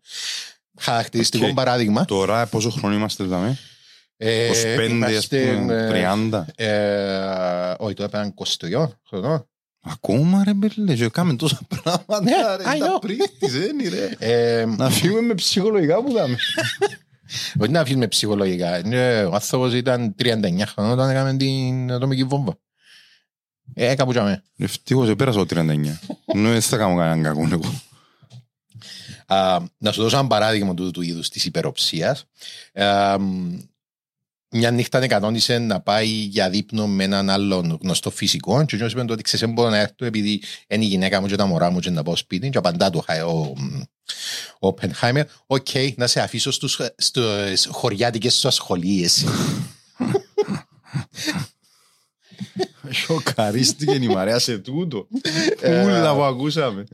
λοιπόν, ε, εγνώριζε για μέσα, επειδή η Γερμανία ήταν το κέντρο της ε, θεωρητικής φυσικής τσιν την εποχή, Σωστό. τη δεκαετία του 20. Γιατί μετά τη δεκαετία του 20, όσοι φυσικοί εψιλόκοφ ο νους τους και κυρίως όσοι ήταν εβραϊκής καταγωγής, ήταν κάπως... μμμ, Κοπέντε βούρε κοπέλια. Σαν να δεν μας σηκώνει το κλίμα τα μέρα, κοπέλια. Α, Ένας από τους α, φυσικούς ο οποίους έγνωρισαν ήταν και ο Χάιζενμπεργκ, Ε, ε, ο οποίος την πρώτη φορά μόνο εγνώρισε χτύπα την πόρτα, δεν του ξέρεις ποιος χτύπα την πόρτα. Ε, Thank you, thank you, thank you. I am the one who knocks, δηλαδή. Γιατί είναι τα- αφού παίξω κουδούνι, γιατί φάκα σπάς την πόρτα. Λοιπόν, ήταν κάτι, είπε να πάω να κάνουμε μέθη ιστορίες, κακάς ένας Τζέσιμπερκ, για μένα μεγάλη υπόθεση, δεν μπορούμε να ασχοληθούμε τώρα. Λοιπόν, ε, έγινα φίλοι με τον Χάιζεμπερκ και δεν υπήρχε καμία περίπτωση να γνωρίζουν ότι σε περίπου 20 χρόνια ο ένας με τον άλλον να ήταν στη θέση του να προσπαθεί να ανακαλύψει για τις χώρες τους την, α, την ατομική βόμβα.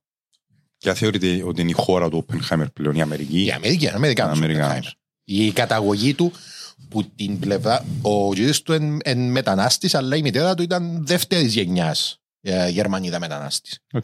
Οπότε Αμερικάνος. Αμερικάνος Oppenheimer, Γερμανός Heisenberg και να προσπαθούσαν μετά από 20 χρόνια για την ατομική είπες. Ναι, ο Εμπίγεν ο ένας ε, director τη μελέτη για την ατομική βόμβα στην Αμερική, του σχεδίου για την ατομική βόμβα στην Αμερική, και ο Χάιζενμπεργκ ήταν τον Ναζί.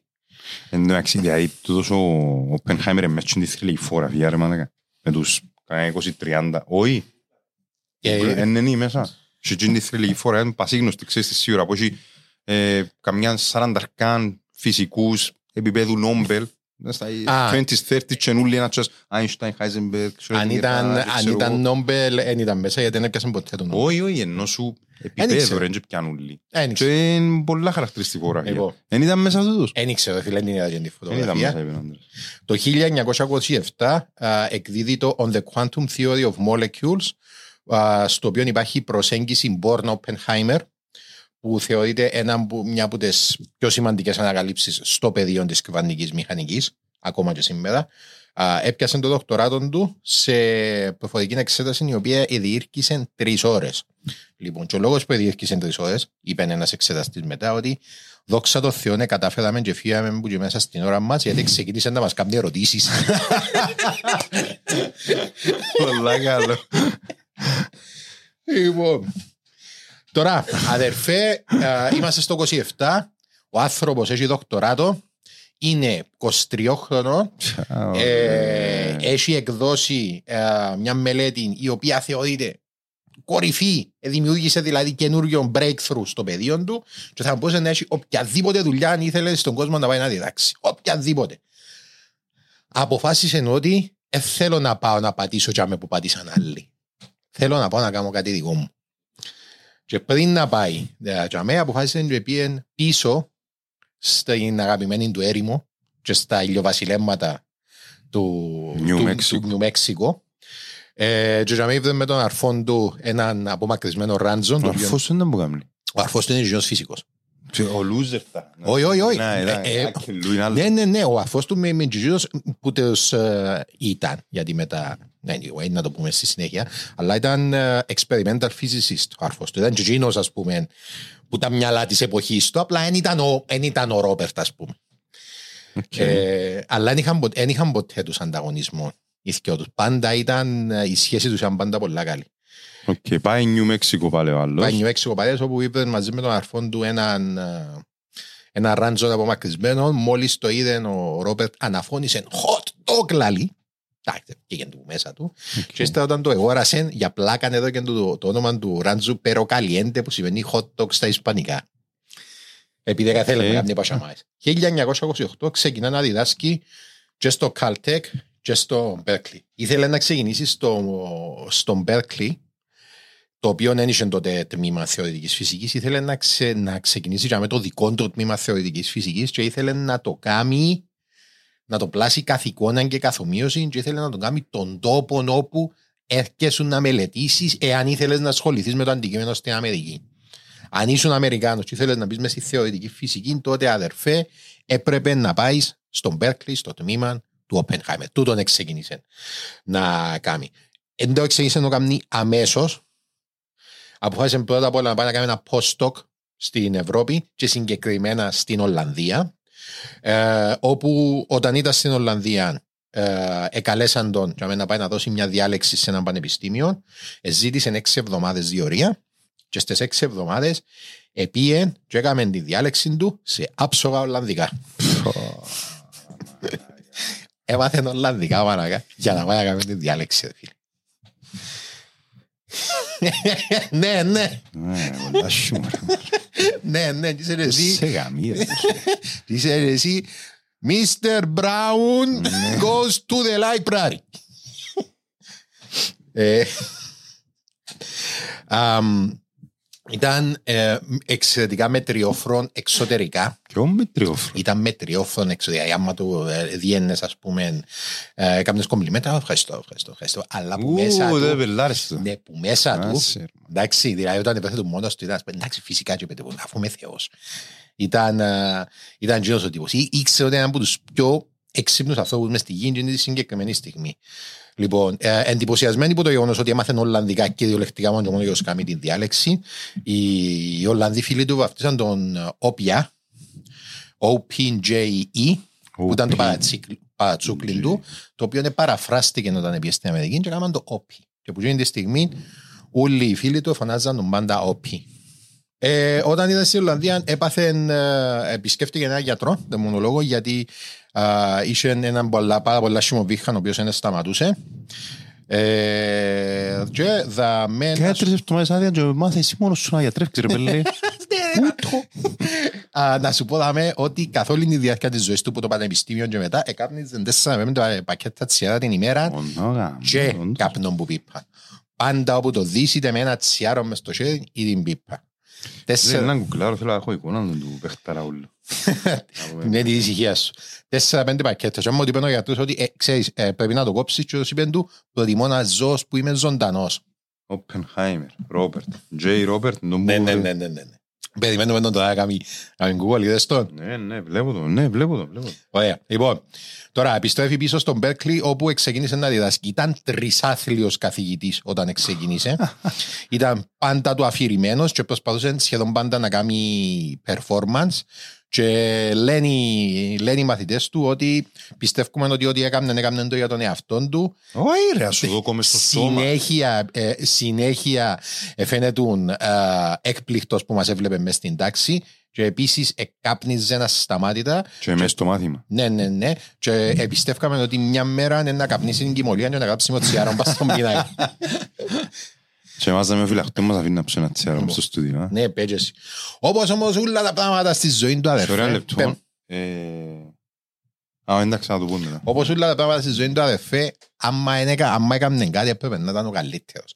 Έτσι ακόμα και στο να γίνει καθηγητής, ένα άνθρωπος ο οποίος ήταν υπερόπτης, ήταν καυστικός, εκατάφερε και έγινε σπουδαίος δάσκαλος. Εβοηθούσε εκείνους οι οποίοι καταλάβαιναν αμέσως ποιοι μαθητές ήταν σε ποιον επίπεδο ήταν και εκείνοι που ήταν στο πιο κάτω το επίπεδο εβοηθούσαν τους να γίνουν καλύτεροι. Και έχει ένας, ε, μια ιστορία με έναν μαθητή ο οποίος ήταν από τους καλύτερους του και είδαν έναν, ε, είδαν ένα χαρτί με ένα πρόβλημα πάνω στο γραφείο του Oppenheimer και πιάνε το έλυσαν το και πήγαν το στο Oppenheimer και είπαν του ήταν εύκολο του τον, γιατί, το, γιατί δεν το έλυσε κάποιος και νευρίασε μαζί το Oppenheimer και δεν ήταν δικό σου για το λύσεις τούτο. Και ο λόγος που το αφήκε για μένα ήταν γιατί έπρεπε ένας άλλος μαθητής ο οποίος ήταν αδύνατος να το λύσει Να και να πιάει πάρει λίγο τα πάνω πάνω του του, ναι, ναι. ότι ε, κατάφερα να το, ε, κατάφερα να το κάνω. Πάντα προσπαθούσε να τους εισπρώξει όλους στο να γίνουν καλοί. Με τις απαντήσεις του ήταν πάντα καυστικός. Δεν είχε καμία ανοχή για ηλικιότητα, αλλά ε, έφυγε του η οξύτητα. Ε, καταλάβεις. Εν ήταν, εν ήταν κατσάρης. Τα τσίζεις. Δεν ήταν τα τσίζεις, αλλά αν μένει είχες μια αυτοπεποίθηση γέρη, ρε κουμπάρε, ένιωθες ότι ο άλλος ελάλες σου. Μια ημέρα όταν τους παρουσίασε ένα πρόβλημα και δεν μπορούσαν να το καταλάβουν με τίποτε, είπαν τους, μπορώ να σας το κάνω πιο καθαρό, δεν μπορώ να σας το κάνω πιο απλό Οκ. μετά που έμαθεν πώς να βοηθά τους μαθητές του, έρχονταν κοντά του για να τους βοηθήσει με, τας, σε- με, ε, με τις εκδόσεις τους όταν εκδίδαν τσίνοι Τα τα, δικά papers τους, τους. τα papers. Πάντα φρόντιζαν γιατί οι καθηγητές ακόμα και σήμερα έχουν την τάση να παίρνουν τσίνοι το credit άμα γίνεται κάτι. Αν φτιάχνει ένα paper, τούτος πάντα φρόντιζε το, το credit να πηγαίνει Πρώτα στο φοιτητή. πρώτα στο φοιτητή είναι απαραίτητα. Ασχέτως εάν ε, ε, βοηθούσε εκείνος καταλητικά μέσα στο κείμενο και εμάθαινε τους επίσης να έχουν αλληλεγγύη μεταξύ τους. Και μια ημέρα ένας, α, ένας, α, καθηγη- ένας α, μα, φοιτητής α, αρρώστησε πάρα πολλά και δεν μπορούσε να τελειώσει το θύσης του. Ξεκίνησε να το είχε σημειώσει αλλά δεν μπορούσε να το τελειώσει και ο Όπενχάιμερ πήγε και είπε τους το στην τάξη και όλοι οι φοιτητές έκατσαν μαζί και ο νύχτες και τελειώσαν, ο ένας έκανε τους υπολογισμούς, ο άλλος έκαταφεν το. Ξεκίνησε την αγιογραφία τώρα. ε, Ε, φίλε, είναι θέμα αγιογραφίας, με φάση. Να γράψουν μαζί το paper του άλλου. Ρε, είσαι στο Berkeley γάμο την κοινωνία σου. Έχει πολλά. Δεν είσαι στο... Και εύκολο. Έχει στο- Και κάνουμε κυποτεχνία. Ναι. δάμε, και να- Έχει πολλά χειρότερα μετά. Λοιπόν, α, επίσης, τούτη την εποχή αποφάσισε να μάθεις σανσκριτικά. Ε, Γιατί όχι; Γιατί; Ο λόγος που θέλει να μάθει σανσκριτικά ήταν για να μάθει να διαβάζει φιλοσοφικά κείμενα και ιερά κείμενα α, τη- Αρχαία. των Ινδουιστ- ε, τε- του Ινδουισμού, συγκεκριμένα τον Μπάκα Βακίτα. Τον Μπάκα Βακίτα, το οποίο είναι ένα επικό ποίημα ε, στην Ινδουιστική παράδοση, το οποίο δεν μπορώ να κάτσω σε εξήσω τώρα, έχει να κάνει με έναν πρίγκιπα, τον οποίο προσπαθούν οι θεοί να πείσουν να έρθει στο ύψος των περιστάσεων. Α το αφήκουμε ενό τζακ. Τώρα, Πακαβακίτα. Μπάκα Βακίτα, έτσι ονομάζεται. Μέχρι το 1934 δεν ήταν ιδιαίτερα πολιτικοποιημένος. Α, να πάει να το κάνει μάστερ και τούτον τώρα. Ναι. Μετά το 34... 30 χρονών το άμε τώρα. Ναι, άρκεψε μετά το 34 που το 34 είναι το ναζιστικό κόμμα. Sorry, εν εν Αμερική είναι ο Σιωσμπέργκ. Ναι, ναι, Αμερική. Άρκεψε και γίνεται πιο πολιτικοποιημένος. Λοιπόν, τώρα να κάνουμε έναν τεράστιο skip. Επειδή μέσα στα βιβλία έχει κεφάλαια πληθυντικός, κεφάλαια σχετικά με το η δράση του Όπενχάιμερ όσον αφορά τους κομμουνιστές, την οποία δράση ξέρουμε την με το νι και με το σίγμα, επειδή το FBI Αντικομμουνιστής ή... κομμουνιστική δράση. Ναι. Το FBI παρακολουθούσε τον Όπενχάιμερ που, τη δεκα... που τα τέλη της δεκαετίας του 20. Είχα συγκοριούς μες στο σπίτι του και μες στα σπίτια των συγγενών, των φίλων του. Πού είναι έξυπνα να βρεις κοριούτσα με, α; Πελάναμε σε, α; Ε, ναι, δεν μπορούσε να το ξέρει. Λοιπόν, η ερώτηση είναι η εξής. Ήταν το αν ήταν ή όχι ο Όπενχάιμερ κομμουνιστής, νομίζω ότι δεν έχει σημασία. Επειδή όσα έκαμε συνέχεια στη ζωή του, αποδείξαν ότι κινήθηκε πολλά μακριά που είναι την ιδεολογία. Δεν ήταν ψήρα μέλος του Κομμουνιστικού Κόμματος, κάτι το οποίο δεν τον κατηγορήσαν, αλλά ποτέ δεν μπορούσαν να τα αποδείξουν. Αλλά είχε είχε συμπάθειες για το κίνημα του κομμουνιστικού, γιατί δεν ξέρει πώ μεγάλωσε και με τι, με τι, τι διδαχές είχε ο άνθρωπος.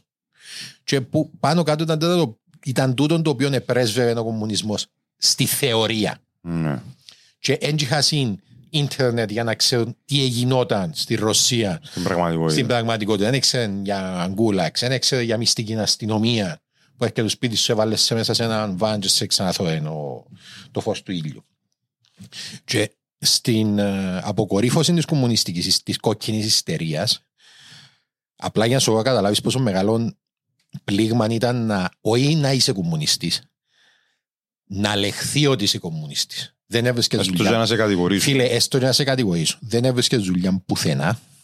Τώρα μιλάς για Αμερική. Ναι, ναι, Αμερική. Για- Δεν είναι- γιατί μιλούμε για τις δεκαετίες 50-60. Α, μετά, επίαμε, Ναι, ναι, α, ναι. μετά, εν το skip που έκανα- που Όχι, είπες. όχι. εν- απλά επειδή συνδέεται τούτο με το δεύτερο μέρος. Όπως και στην Ελλάδα, ρε φίλε. Ναι, κοίταξε, παντού. Δεν μπορούσες να βρεις δουλειά. Ναι. Όλοι σου οι φίλοι εκόφκαν επαφή μαζί σου. Όλοι σου οι συγγενείς εκόφκαν επαφή μαζί σου. Επειδή Εκτός και αν ήταν και εκείνοι οι κομμουνιστές. εκτό οπότε- αν ήταν και οι Να τα πούμε, Όχι, όχι. να τα πούμε μαζί στα κατεργά. Ναι, πρόσεξε. Ακόμα και να μένει σου. Δεν είχε σημασία. Μόνο και μόνο να σε κατηγορήσουν ήσουν- ήσουν, πε- ήσουν πεθαμένος. Ναι, Ήταν, ναι, ενώ σου- ήταν σε εντάξει, επίπεδο καλά. ιστερία στον το πράγμα. Ε, είχε σίγουρα φίλους κομμουνιστές, πολλά καλούς φίλους. Είχε φίλους οι οποίοι πήγαν και πολεμήσαν στον Ισπανικό εμφύλιο.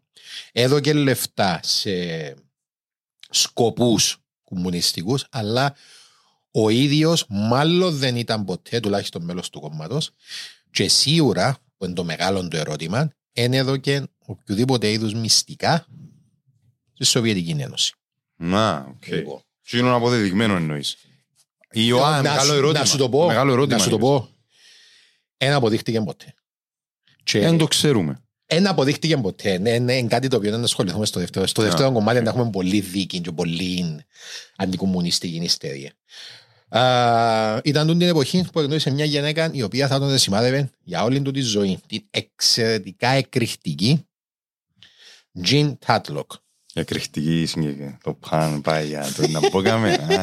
Όχι. Thank you, ρε φίλε. Α, και εγώ ε, έβαλα το, έβαλα το και γελούν μόνος μου. Εντάξει, ρε, ποιος είναι να φτιάει, ρε. Jean Padlock. Tatlock. Tadlock. Τώρα εννοείς τους 50s. ε, 36 που την γνώρισε. Τι άνοιξε Α, το 36. ξαναπέν πίσω. εδώ. Ναι. Α, Εκείνη ήταν 22 χρονών, ήταν δυναμική, ήταν όμορφη και επίση ήταν που τις α, πρωτοπόρους στον τομέα της είχε να αποφασίσει να γίνει ψυχολόγος, δεν θα ήταν απλά γυναικούλα από όταν ήταν του σπιτιού. Ήταν φοβερά έξυπνη, ήταν, α, είχε α, καλλιτεχνικές ανησυχίες και η Τάτλοκ ήταν κομμουνίστρια γραμμένη μες στο κομμουνιστικό κόμμα και πλήρωνε και πήγαινε σε συνεδριάσεις και πλήρωνε και λεφτά like, στο Φουλ αποδεγμένη κομμουνίστρια. ναι, ναι, ναι, ήταν. Κοντράρεις και την και τούτη, είμαστε στις εξυπνάδες. Ε, όχι, ε, δεν μπορούσε να μπει πάνω της. Δεν τετράγωνο διαφορικό. Πες μου τώρα. Πες μου τώρα.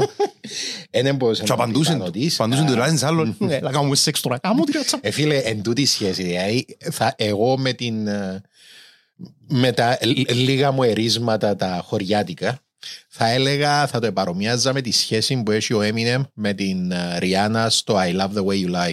Το τραγούδι. Εν το, εν το, εν το έχω το. Ναι. Εν το έχω το. Ε, έχουμε το υπόψη. Thank you, Μαρία μου. Εξαιρετικά τοξική σχέση. Ανάσυν και μάλα μα ένοιξε. Ξέρεις μου, ε, Εξαιρετικά τοξική η, η σχέση τους. Εν, ε, φίλε, Ήταν και ζευκάρι στην ζωή Ναι, του. ήταν και Ο ζευκάρι. Άιο έμεινε και η Ριάννα. Για τούτους όχι, που ρε, ρωτώ ρε. όχι, ρε. Ποιος το Ε, Φίλε, ήταν. ε, Ας- Α, σε βίντεο κλιπ. Ναι, στο βίντεο κλιπ. Ε, ε, Εν που γίνονται σχέσεις τις οποίες ο ένας είναι κακός για τον άλλον Οκ. και Α, εν- ε, εν- ναι, ναι, εν- ναι. εν- εν- εν- εν τόσο τοξική που είναι αυτό. Δηλαδή, καταστρέφεσαι που είσαι μαζί του, αλλά θέλεις να είσαι μαζί του. I love the way you lie. Ε, μα να πάμε και με τώρα. Όχι, Λοιπόν, απλά να το έχω δαμέ να το βάλω στο... ε, Πρέπει να το ακούσω ρε φίλε. λέ- ε, Μα εν τούτο. Ναι, ρε. Εντάξει, Λοιπόν. Ρε φίλε. Λέει ένας φίλος ότι ήταν αντάξια του Ρόμπερτ σε κάθε, με κάθε τρόπο σε πνευματικό και διανοητικό επίπεδο. Ήταν, η, μου- ήταν η πιο αληθινή αγάπη που είχε ο Ρόπερτ ποτέ του. Την αγαπούσε όσο δεν αγάπησε ποτέ καμία γυναίκα και ήταν αφοσιωμένος σε εκείνη. Ε, μπορεί να είχε τη φήμη του γυναικά, αλλά μαζί της πάντα ήταν πολύ ευγενικός. Η σχέση τους όμως ήταν εξαιρετικά τοξική. Ευγάζαν ο ένας το χειρότερο εαυτόν ε, του άλλου στην επιφάνεια. Το 1000 ήταν μαζί για τρία χρόνια. Ε, προσπάθησε ο Ρόπερτ να την παντρευτεί δύο φορές και τις δύο φορές απέριψε τον. Απ, Το Ναι. έξινο έξυπνο πουλί, φίλε. που, το, που, που τη μύτη πιάνεται. Λοιπόν, ε, και χώρισαν τον, στο, ε, χώρισαν τον το 39, αλλά συνέχισαν και μετά που χωρίσαν, συνέχισαν να βρέθονται καθ' όλη τη διάρκεια της ζωής της. Ε, συνέχισαν να βρέθονται on and off. Εντάξει. Οκ, Όποτε οκ. έθελε, έφυλε εντζίνη η φάση του, τζιν το, έλα, τσιμάσαι. Δηλαδή ξέρεις ότι είναι να το στείλεις σε εκείνον ο οποίος όπου και να είναι, να έρθει επειδή κατά βάθος μισά τον εαυτόν του. Εκείνον. Μισό το που με δαμε, αλλά δεν μπορώ να κάνω διαφορετικά. Α, Μόλις την εχώρισε, τον Αύγουστο του 39 γνώρισε μια ποτανολόγο, την Κίτι Χάρισον, η οποία και εκείνη επίσης ήταν χορτασμένη που ζωή. Ήταν α, παντρεμένη όταν ήταν 18 χρονών με έναν τύπο τον οποίο εχώρισε στο χρόνο γιατί α, ήταν γκέι. Ύστερα, παντρε- ύστερα εσυζούσε με έναν κομμουνιστή αγωνιστή ο οποίος επίεν και πέθανε. Είχα ένα φοβερό ερώτα με εκείνο. Και έπιε να πολεμήσει στον Ισπανικό εφήλιο και πέθανε ενός ήρωας. Έπιε και κάμε έφοδο σε ένα χαντάκι να πούμε και σκοτώσαν τον. Μόνος Ήταν- του έτσι. ναι, ναι, ναι, Αντάρ, κυριολεκτικά ήταν. αντάρ. Ε, φίλε, πέθανε ήρωας του. Ε, και ύστερα όταν ήρθε πίσω στην Αμερική αποφάσισε να συνεχίσει τις σπουδές της και γνώρισε έναν γιατρό τον οποίο παντρεύτηκε αλλά εκείνος ήταν στη μια άκρη της Αμερικής και εκείνη ήταν στην άλλη, δεν βρέθονταν ενίοτε και παραπάνω ήταν σχέση. Το να σου το πω. Ένα συμβόλαιο. ας πούμε. Ε, πιο Ε, πολλά. Το για το Θεαθήνη. Ναι. Ε, Επίεν μαζί με τον άντρα της σε μια κοινωνική εκδήλωση το 1939 όπου εγνώρισε, και, όπου εγνώρισε τον Οπενχάιμερ. Μόλις εγνώρισε και εντυπωσιάστηκε μαζί της, ξεκίνησε να έχει σχέση μαζί της ανοιχτά, δεν το έχωνε. Ενώ Και- ήταν παντρεμένη με τον Ενώ ήταν άλλον. παντρεμένοι και την άνοιξη του 40, στα πολλούς μήνες, εκάλεσε το ζευγάρι στο ράντζον του στο Νέο Μεξικό. Ω, Πολλά Και επιθετικός. Ο, ο Ρίτσαρτ, ο άντρας της, είπε ότι έξερες εγώ μπορώ να έρθω, αλλά μπορεί να έρθει η γυναίκα μου. Μπράβο ρε παιχταρά ρε, μπράβο ρε. Γιατί δεν μου μπορεί να γίνει. Ε, Επίε Τζίνι Τζάμε και έμεινε για τους επόμενους δύο μήνες και το τέλος του καλοκαιρικού ο Όπενχάιμερ έπιασε τον άντρα της και έτης και έτου η γυναίκα σου είναι εγκύος. ε, να σου πω γερμανικά, πισκαλίσεν. Ε, ε, και μου είπαν τότε ότι πρέπει να τη χωρίσεις για να την παντρευτώ και ο άντρας έκανε ναι, σίγουρα, καλό δεν έχει πρόβλημα. Ε, Σίγουρα ρε αδερφέ. Εντάξει, δεν τον έκοφτε anyway, εντάξει. Τον παρέα. Λοιπόν, τώρα, τούν την περίοδο, ε, ο Πένχαιμερ, ο οποίος ήταν πολλά δραστήριος στους κύκλους τους πολιτικούς, τους κομμουνιστικούς, ε, εξεκίνησε να αποτραβιέται και να κόφει από τους φίλους, επειδή εμυρίζεται τον ότι κάτι μεγάλο έγινε του. Εμυρίζεται τον ότι κάτι παίζεται μέσα στη χώρα αυτή τη στιγμή και πρέπει να είμαι μέλος του, του πράγματος. Πρέπει να είμαι κομμάτι. Και πιάσε που διάφορους στη συμβουλή, ξέρεις κάτι, έχεις τον τους φίλους, με, μην πάει σήμερα ζεις. Δεν είναι καλή ιδέα. Την ε, Κυριακή, Γενά, μια Κυριακή του Γενάρη του 1939, ένας νεαρός φυσικός ονόματι Λούις Άλβαρες επισκέφτηκε τον Παρπέρι Ω, δεν τον ξέρουμε τούτο ρε φίλε. Εντάξει, δεν έχει Εν τούτο, πρόβλημα. ναι. Για το εβδομαδιαίο του κουρέμα. Και ενώ ήταν για μεθ και έβαζαν την uh, San Francisco Chronicle, και για μεθ και έβαζαν έναν άρθρο για δύο Γερμανούς χημικούς, τον Otto Hahn και τον Fritz Strassmann, οι οποίοι αποδείξαν για πρώτη φορά πειραματικά ε, ότι μπορούσε να γίνει ε, σχάση ουρανίου. Κάτι το οποίο μέχρι τότε θεωρείται ως ε, αδύνατο. Τόσο πολλά εντυπωσιάστηκε ο Λουίς Άλβαρες που εσηκωστήκε και έφυγε από την καρέκλα χωρίς να τελειώσει το κούρεμα και πήγαινε τον Όπενχάιμερ μισοκουρεμένος και πήρε του την εφημερίδα. Πώς ήξερε ο Αλβάρες τον Όπενχάιμερ, Ήταν μες στην τάξη του. Μαθητής του. Ναι, ε, ήταν, συγγνώμη, ε, ήταν βοηθός του μες στην τάξη. Οκ. Ήταν μες στην ομάδα του, ήταν, ήταν μες στην ομάδα του, επήγαινε πήρε τον εφημερίδα και του ορίστε τα Ναι, που κάνουν οι ναι, ναι, Γερμανοί. ναι. Ο Όπενχάιμερ είπε ότι τούν τα πράγματα ευλαγίες σου το πράγμα είναι αδύνατο και κάτσαν και έγραψαν του πας στον πίνακα. Δηλαδή, σκέφτου τον ναρκισισμό και την υπεροψία του άλλου που το θκευάζει το πράγμα δεν γίνεται. Και Μα σου πω, τούτο γίνεται. λέει του. Ναι, Να ναι. σου δείξα. Μια- να σου αποδείξω πώς γίνεται ας πούμε. Α, αλλά ύστερα που λίγες μέρες ο Άλβαρες έκαμε ρέπλικε το πείραμα και εκείνος Των Γερμανών. το Γερμανό και αποδείξα «Οκ, το πράγμα γίνεται».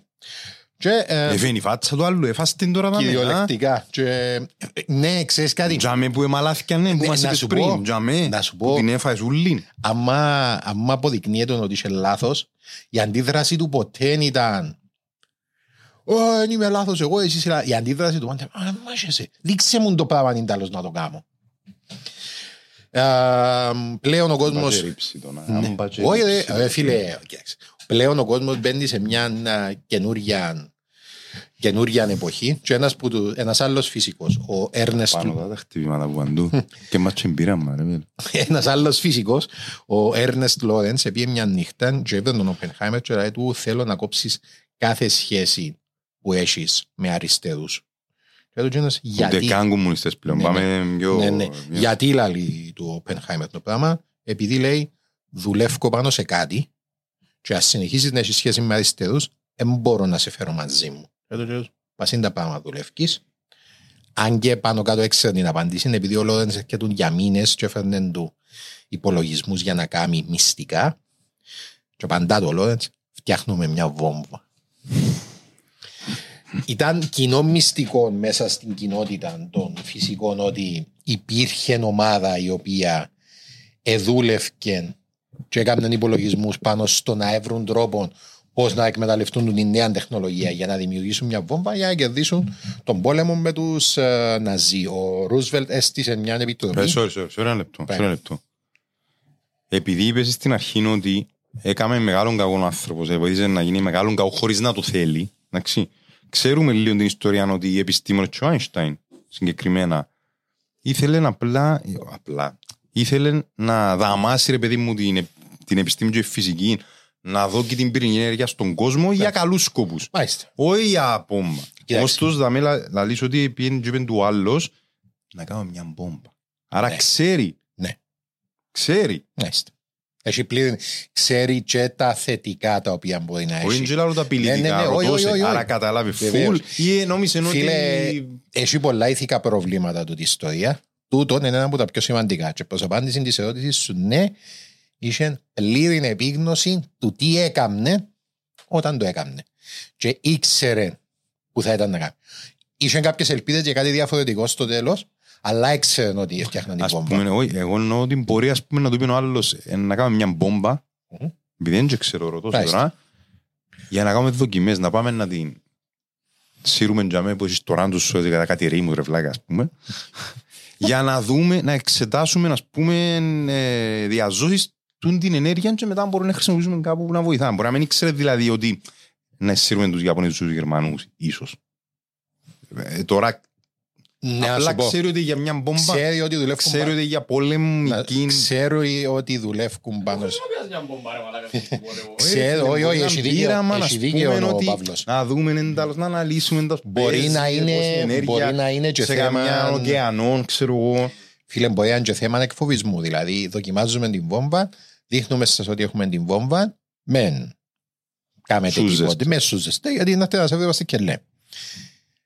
Αυτή τη στιγμή, όταν μπαίνει μέσα στο project, έχει πλήρη επίγνωση το ότι δημιουργούν μια βόμβα η οποία πιθανότατα, δεν ξέρει σίγουρα, Ναι, να χρησιμοποιηθεί. αλλά πιθανότατα, επειδή δεν είναι ηλίθιος, ξέρει ότι είναι να χρησιμοποιηθεί. Ο ίδιος μπορεί σε κάποιο βαθμό να πιστεύει ότι ίσως χρησιμοποιηθεί ως είδος εκφοβισμού, αλλά ο κυριότερος λόγος για τον οποίο μπαίνει να κάνει τον την βόμβα, γιατί να μην είμαστε μόνο σίγουρα σε κάποιο βαθμό, είναι το εγώ του. Κατάλαβε ότι. ε, ε, Να κατάφερα- μένει εγώ μες στο μεγάλο Ναι, πείραμα. ναι. Αλλά από την άλλη, ε, ε, θέλει να κάνουν άλλη τη βόμβα. Καταλάβες, θέλει να έχουν και, επειδή ξέρουν ότι οι Γερμανοί δουλεύουν πάνω σε βόμβα. Ξέρει ότι ο Χάιζενμπεργκ δουλεύει πάνω στο να κάνει βόμβα. Και ξέρει ότι οι Γερμανοί προηγούνται επειδή ήδη εκάμασαν της σχάση και είναι πολλά πιο μπροστά από τους Αμερικάνους. Τον τη στιγμή ε, στο γραφείο του, στον Μπέρκλι, και ανησυχεί ότι οι Ναζί μπορεί να έχουν ατομική βόμβα την οποία μπορεί με κάποιον τρόπο να σύρουν μες στη Νέα Νιόρκη και να την κάνουν οικοπαίδο. Ξέρει ότι το πράγμα είναι δεχόμενο. Οπότε μαθαίνοντας ότι έχει κόσμο ο οποίος δουλεύει πα στη δική μας την βόμβα, θέλει να τζαμέ για να βοηθήσει. Μάλιστα. Αλλά Έπια το φουλ. θέλει, να, θέλει, επειδή θέλει να βοηθήσει για το εγώ του, πιστεύω εγώ, άποψη δική μου τούτη, θέλει να βοηθήσει επειδή δεν θέλει να ζει να έχουν την βόμβα και θέλει να βοηθήσει επειδή, όταν έμαθε, όπως έμαθε μου Μιτσής, αν δεν βοηθήσεις το κοινό καλό, δεν κάνεις τίποτα. μπράβο ρε πελέ. Ναι, για το κοινό καλό. Όχι φίλε, ε, ναι. Ε, κοίταξε. Ε, μ, λοιπόν, το... Ε, ε, ε, εντάξει, πρέπει να πεταχτώ πάνω από πολλά πράγματα τώρα, γιατί... Ε. Να σου πω γιατί. Ε, ναι, να σου πω γιατί, επειδή ε, ε, πιάσες πάρα πολλά τα οποία θα ήθελα να συζητήσω τώρα και ευκάλες τα έξω όταν είμαστε Είναι η καλοί. δουλειά μου ρε φίλε. Είναι η Ε, δουλειά μου ρε Αφού φίλε. ήμουν, εντάξει. Λοιπόν, ε, μισό λεπτάκι. Ο Λόρεντς τώρα, ο οποίος ήταν μέσα στην Α, επιτροπή, συνεχίζουμε. ναι, ήταν μέσα στην επιτροπή, έστειλε γράμμα στον επικεφαλή της επιτροπής, τον Άρθρο Ο Λόρενς Κόμπτον. είναι αυτός που του είπε το Ο Ernest Oppenheimer δουλεύουμε για μια μπόμπα. Ναι. Κόψε το κάπου τα κομμουνιστικά μαλακά. Ναι, δουλεύουν πας σε ανόπλων, πας σε αν gadget είπεν του. Αλλά εντάξει. λοιπόν, ε, έστειλε γράμμα στον Άρθρο Κόμπτον, που ήταν ο επικεφαλής της επιτροπής, η οποία ήταν να κάνει εισήγηση στον πρόεδρο Ρούσβελτ, και είπε του ότι ξέρω τις απόψεις του Οπενχάιμερ και το που στέκει και να μου πιστεύετε για εκείνο, επειδή ο λόγος που τον εκαλέσα στην αρχή ήταν επειδή είχα στοιχεία ότι είναι πιθανόν... Ότι θηρανιώτης. Ναι. Λοιπόν, Αντάρτης πόλεως. και προσθέτει ο Λόρενς ότι έχω, με, ε, έχω μεγάλη εμπιστοσύνη στον Oppenheimer που ήταν κωδικός στο πράγμα για το ότι Είναι δικός κομμουνιστής. μας. Ναι. Ο Κόμπτον αποφάσισε να φέρει τον Οπενχάιμερ on board. Λοιπόν, και έφερε τον σε μια μυστική συνάντηση που έγινε στη Νέα Νιόρκη 21 του Οκτώβριου του 1941. Και είπε το και τούτη είναι η επιτροπή, θέλουμε να κάνουμε μια εισήγηση στον πρόεδρο και θα δούμε να κάνουμε παρακάτω. Η συμβολή του Οπενχάιμερ ήταν καταλητική. Επέτασε το project, το οποίο καθυστερούσε, επέτασε μήνες μπροστά, επιταχύνθηκε λόγω ακριβώς του ότι ήταν κοινός τσαμέ, και όχι μόνο λόγω του σπάνι, της σπάνιας διανόησης του. Με το που επίεν τσαμέ στην ουσία ανάλαβε την αρχηγία. Επειδή ξέρει πιο πολλά πουλού, ήξερε πώς να μεταδώσει γνώση και κυρίως ήξερε πώς να εμπνεύσει τους άλλους να κάνουν δουλειά. Natural born leader, αδερφέ. Λοιπόν, οι, ε, συνεχίσαν οι μυστικές συναντήσεις Όχι natural πολύ. Είναι Ε, εντάξει, ναι. έτσι, έπιαν το. Ε, συνεχίσαν οι μυστικές ε, συναντήσεις και ο Oppenheimer πλέον άλλαξε και κάτι μέσα, έγινε πολλά πιο πατριώτης πάνω σε αυτό το πράγμα. Εντάξει, παίρνουν πολλά πατριωτικά. Ε, αλλά είπα ότι ήταν κοινό μυστικό μες στην κοινότητα των φυσικών ότι ε, δουλεύκαν πάνω σε κάτι. Και πήγε μια φυσικός στον Berkeley Juven, ο Oppenheimer, και είπε του πώς μπορεί πώς μπορεί να, πώς μπορείς δηλαδή, να βγάλεις έτσι δύναμη έξω στον κόσμο και απαντάται εκείνος και τι είναι να γίνει αν οι Ναζί χτίσουν πρώτη τη βόμβα. Μιλώντας τώρα για το πόσο ε, ε, βοηθούσε στην Επιτροπή, λέει ένας άλλος ε, φυσικός, ε, μπορούσε να δει πιο μακριά από όλους μας. Έξερε τη λύση του προβλήματος πριν να τελειώσει την πρόταση σου. 18... Και τα παραμορφωμένα μωρά τώρα στην Ιαπωνιανή δεν τα τούτο. Α, ε, Να το πούμε μετά τούτο.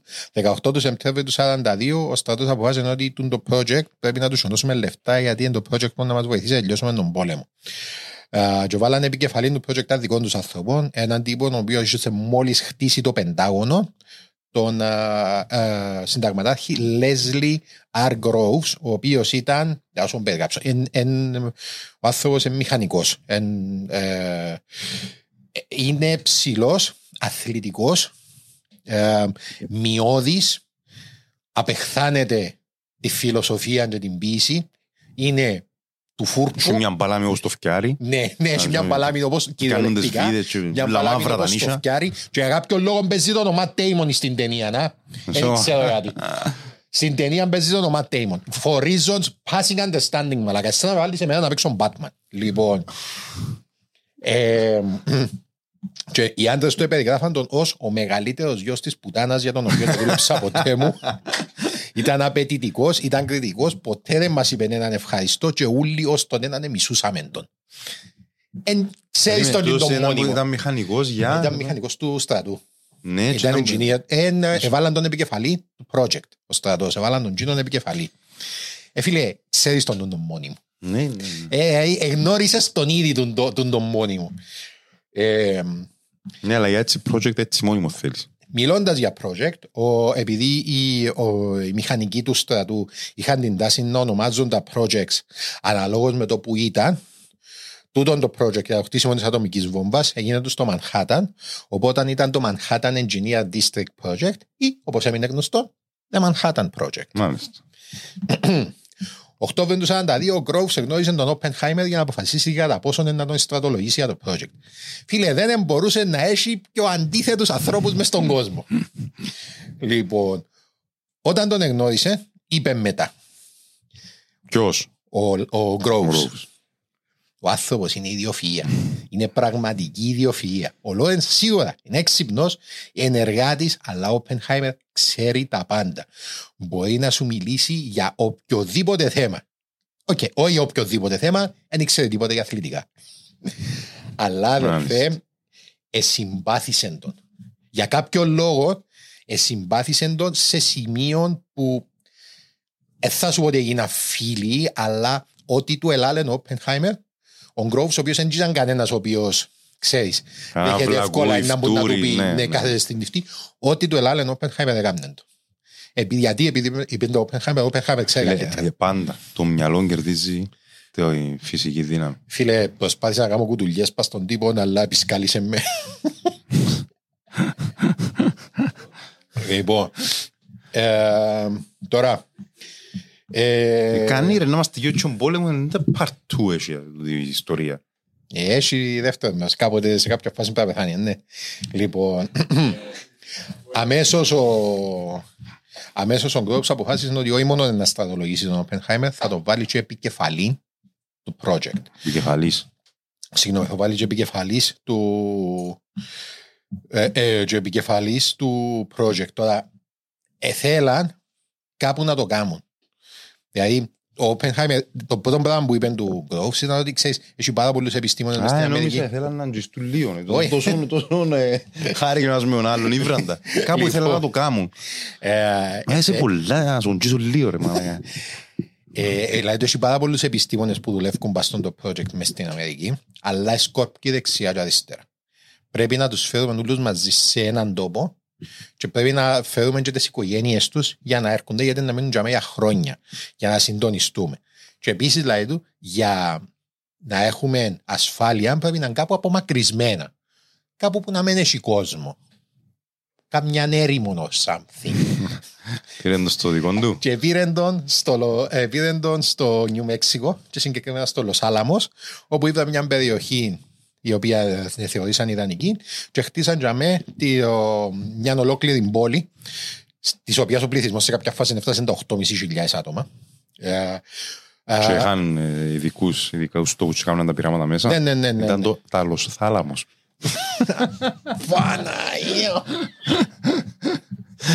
Παναγία! Ναι, προχωρούμε. εντάξει. Ναι, ναι. Θα προχωρήσουμε εξα. Είμαστε όλοι οκ. Ναι. Alright. Λοιπόν, Γλύωρα, να μην Τούτο μας πιάει όνομα- πολλά η κρυάδα. του ονομάζεται το Project Y η περιοχή.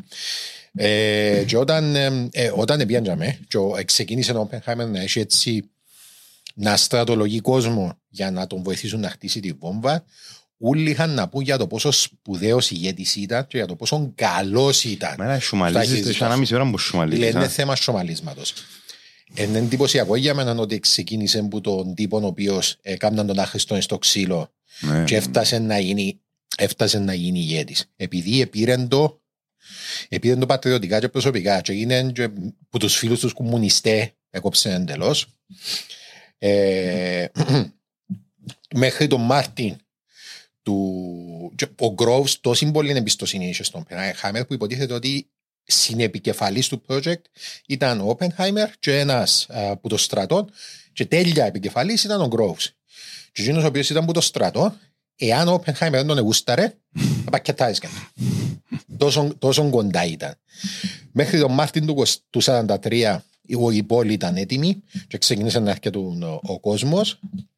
Είχα συν κάποια προβλήματα, αρκετά προβλήματα, κυρίως προβλήματα security. Α, η Kitty, ας πούμε, η γυναίκα του Oppenheimer συνέχεια εξιένε το πάσον της και νευρίαζε που έπρεπε να πάει πίσω να το φέρει και απέτησε να τις έχουν μαζί στρατονόμους για να την προσέχουν για να μην πιένει και έρχεται και επειδή είχε τους που τους είχε μαζί της έβαλαν το και καθαρίζαν και το σπίτι και προσέχαν τις να κοπελούθηκε. Α, και επίσης δάμε πρέπει να κάνουμε μια παρέθεση για να μιλήσουμε για ένα θρύλο αδερφέ. Ένα θρύλο. Εντάξει, ένα φυσικό με το όνομα Richard Feynman ο οποίος έβαλε τη γυναίκα του και έγραφε την υπόψη ότι τώρα είναι σε top secret βάση όπου κατασκευάζει ατομική βόμβα. Δηλαδή είναι το, είναι το πιο top secret σημείο στον κόσμο Ναι, αυτή τη στιγμή. ναι, ναι. Έβαλε τη γυναίκα του και έγραφε του γράμματα με κωδικό για να σπάζει εκείνο τον κωδικό χωρίς να ξέρει. Και όταν τα πιάσαν η λογοκρισία, γιατί ε, λογοκρίταν τα γράμματα που έφκασε, πήγαν και είπαν, είπαν του πέμα στον κωδικό για να σπάσουμε. Δεν έχω τώρα, παιδιά, κάνει μου και γενέκα μου. Μια νύχτα τα αποφάσισε ότι να πάει και να σπάσει όλους, όλα τα σιρτάρκα που είχα σε top secret έγραφα και να έβρει τους συνδυασμούς επειδή άρεσκε το να κάνουν το πράγμα και ανοίξαν τα ούλα και επίσης επερπάτανε ένα απόγευμα και είπε μια τρύπα μπας στο φράχτη και αφάσε, ε, έχει τρύπα μπας στο φράχτη και ευκήγε από την τρύπα και πήγαινε περίπατο στη, στη γύρω περιοχή και στα πήγαινε μπας στην ε, πύλη, την κύρια πύλη και χαιρέτησε τον φρουρό, ο φρουρός επανικοβλήθηκε, και βουρούσαν τον, μπήκε, μπήκε μέσα και πίστευε που μπήκε μέσα, επήγαινε που τη μέσα πλευρά στην πύλη και χαιρέτησε ξανά ο φρουρό. Λεβένδης. Ω, μια και κάναμε τον αστείο, να πούμε ότι το 43 επίσης η Τάτλοκ αυτοκτόνησε. Είναι η πρώτη γυναίκα η... Ναι, και Ο, πήγα να πω το. ο έρωτας ο Ο μεγάλος. έρωτας ο μεγάλος, ναι. Ε, αυτοκτόνησε, ναι, βήθησε τον ε, Oppenheimer σε, σε Εμένα με κατάθλιψη. άιβρε να πεθάνει τώρα, να τον κόψει που το μεγάλο του έργο, ρε, να σκώσει τον κόσμος, ρε. Σε γενέτσες, ρε, πέλε, Παναγία μου, α. Μες στα πόθηκια μας όλη τη Ναι. μέρα. Είστε με να μεγαλουργήσουμε γαμότο. αναισθησία και τούτη. Αμ, Εντάξει, ξέρουμε ότι φυσικά ο ίδιος ε, ε, θεωρούσε ότι εκείνος ευτέν. Ξέρω σήμερα ότι mental health issues είναι φταίξιμο κάποιου άλλου. Ε, Τι εννοείς όμως, τι εννοείς όμως, νόμιζε ότι αυτό. Θεωρούσε ότι ευτέν Αφού εκείνη τον εχώρισε. να σου πω, ναι, ναι, αλλά ήταν φίλος slash εραστής ενίοτε μες τα Α, ναι, επόμενα αφού χρόνια βρίσκουνταν και από- ήταν πάντα, μα- άμα είχε τις μαύρες τις έπιανε τον και λάλεν του ξέρεις, έλα από εδώ. Πάμε να βγούμε, πάμε από εκεί, πάμε από εδώ και ξαφνικά τους εξαφανίστηκε και δεν μπορούσε να σε εξηγήσει γιατί. Α, λόγω του project, σωστό. Και λόγω του ότι εξαφανίστηκε εκείνος, θεώρησε ότι εκείνος έφταιγε που αυτοκτονήσε και ότι αν δεν, και ότι αν Να ήταν πελάνει, τζαμέ, να πελάνει. Φίλε, μπορούμε να πούμε ότι η Jean Tatlock με τούν την άποψη ήταν το πρώτο θύμα το Oppenheimer. Ε, που τούν την άποψη, αν το θεωρήσουμε ότι ο Μπουλάλη σωστό. Λοιπόν, τώρα, ε, το 1945 ο πόλεμος στην ουσία στην Ευρώπη είναι τέλειωσε. Το Μάιν του 1945. Οπότε, που στην που τέλειωσε ο πόλεμος, δεν υπήρχε λόγος να κατασκευάσουν τη βόμβα, δεν είναι. Σαφέστατα. Αλλά ήταν στα τελικά στάδια. Γιατί να φάμε τόσο καιρό. Δεν πεθάνει η τάτλο και αυτό Ναι, το πράγμα. ήταν στα τελικά στάδια και πλέον το επιχείρημα του στρατού ήταν ότι πρέπει να την κάνουμε τον την βόμβα για να δείξουμε ότι έχουμε, για να τελειώσουμε τον πόλεμο γενικά δηλαδή μπορεί να χρησιμοποιήσουμε τους Ιάπωνες αλλά και για να μην την κάνουν οι Σοβιετικοί. Και η άποψη μεταξύ των επιστημόνων των φυσικών, όταν βρέθηκαν γιατί και ήδη είχαν ηθικά θέματα με τούτον, ο Όπενχάιμερ είπε τους ότι παιδιά, μόλις κατασκευάσουμε την βόμβα, θα πάμε να βρούμε τους Σοβιετικούς και θα μοιραστούμε μαζί τους όλη τη γνώση. Ναι ρε, τα Επίσης- ώρα, εδώ στης ρε. Ε, φίλε, πού ήσουν να Ρε, πάει να το δει. Γιατί επίστευκε το πραγματικά του, επίστευκε ότι ήταν να γίνει. Ναι, μπράβο, επίστεψε Ότι- σου εσύ, α, ότι είχε να κάνει τσι πράγμα με τους Ρώσους Oppenheimer. Όχι, όχι, όχι. Ο Όπενχάιμερ ήθελε να το κάνει. Αλλά και πίστευε ότι η Αμερικάνικη κυβέρνηση ήταν να μοιραστεί το μυστικό επειδή σκεφτούνταν ότι εμπολά παλαβών να έχεις έτσι όπλα και να τα κρατάς μυστικά. Ε, και ότι εάν βγάλεις το πράγμα στην επιφάνεια και δεν έχεις να κρύψεις τίποτε, κανένας δεν θα κάνει όπλο Ναι, επειδή έχει ναι, την ίδια ναι. γνώση και ο άλλος. Ο άνθρωπος που του είπαν Ναι. κόψε παρέα με κουμούνια αριστερούς άλλους τους αναρχάπλητους οτιδήποτε αλλιώς έμπαινες μες στο project εμπήκε και να τολμήσεις αυτό να το σκέφτηκε να, να πάει να τους πει κοπέλια να το δούμε και στους Σοβιετικούς του τη γνώση ναι ρε κότσο ρε Φίλε, έτσι εμπίστευκε ο άνθρωπος. Εν Και και εγώ είμαι μαζί σου και εγώ άμα έρχεται τον άλλο και μου, ναι, να κάνουμε έτσι το βασικά να μην κάνεις έτσι. Υπόψη είναι ότι εκείνη τη στιγμή είχα σε έναν άλλον επιστήμονα μαζί τους, ο οποίος δούλευε να κάνει τη βόμβα υδρογόνου που ήταν χίλιες φορές πιο δυνατή. Περισσότερα για τούτα στο δεύτερο μέρος. λοιπόν, Νίγιο τίζερ ο γάρος Ιούλη του Και ώρες χίλια- που μας το δάμε. Ιούλη του 1945 ο Όπενχάιμερ έφυγε από το σπίτι του. Έφυγε από το σπίτι του και είπε τη- Στο είπε- Ιούλιν του 45, 11 του Ιούλη. Και είπε στην Kitty ότι πάει να δουλέψει σε ένα secret project το οποίο είχε το όνομα Trinity. Code name Trinity. Και πώς να ξέρω ότι πέτυχες. Ρώτα τον η Kitty και απαντά τσινός να σου στείλω μήνυμα αλλάξε τα σεντόνια. Ε, λοιπόν, το Trinity, Καλό, το ωραίο, Trinity ωραίο. βεβαίως ήταν η έκρηξη, η δοκιμή της ατομικής βόμβας γιατί ο Oppenheimer έπεισε τον Groves ότι εάν δεν κάνουμε τεστ δεν μπορούμε να καταλάβουμε δεν μπορούμε να έχουμε τα στοιχεία που χρειαζόμαστε για να ξέρουμε αν θα πετύχει το πράγμα.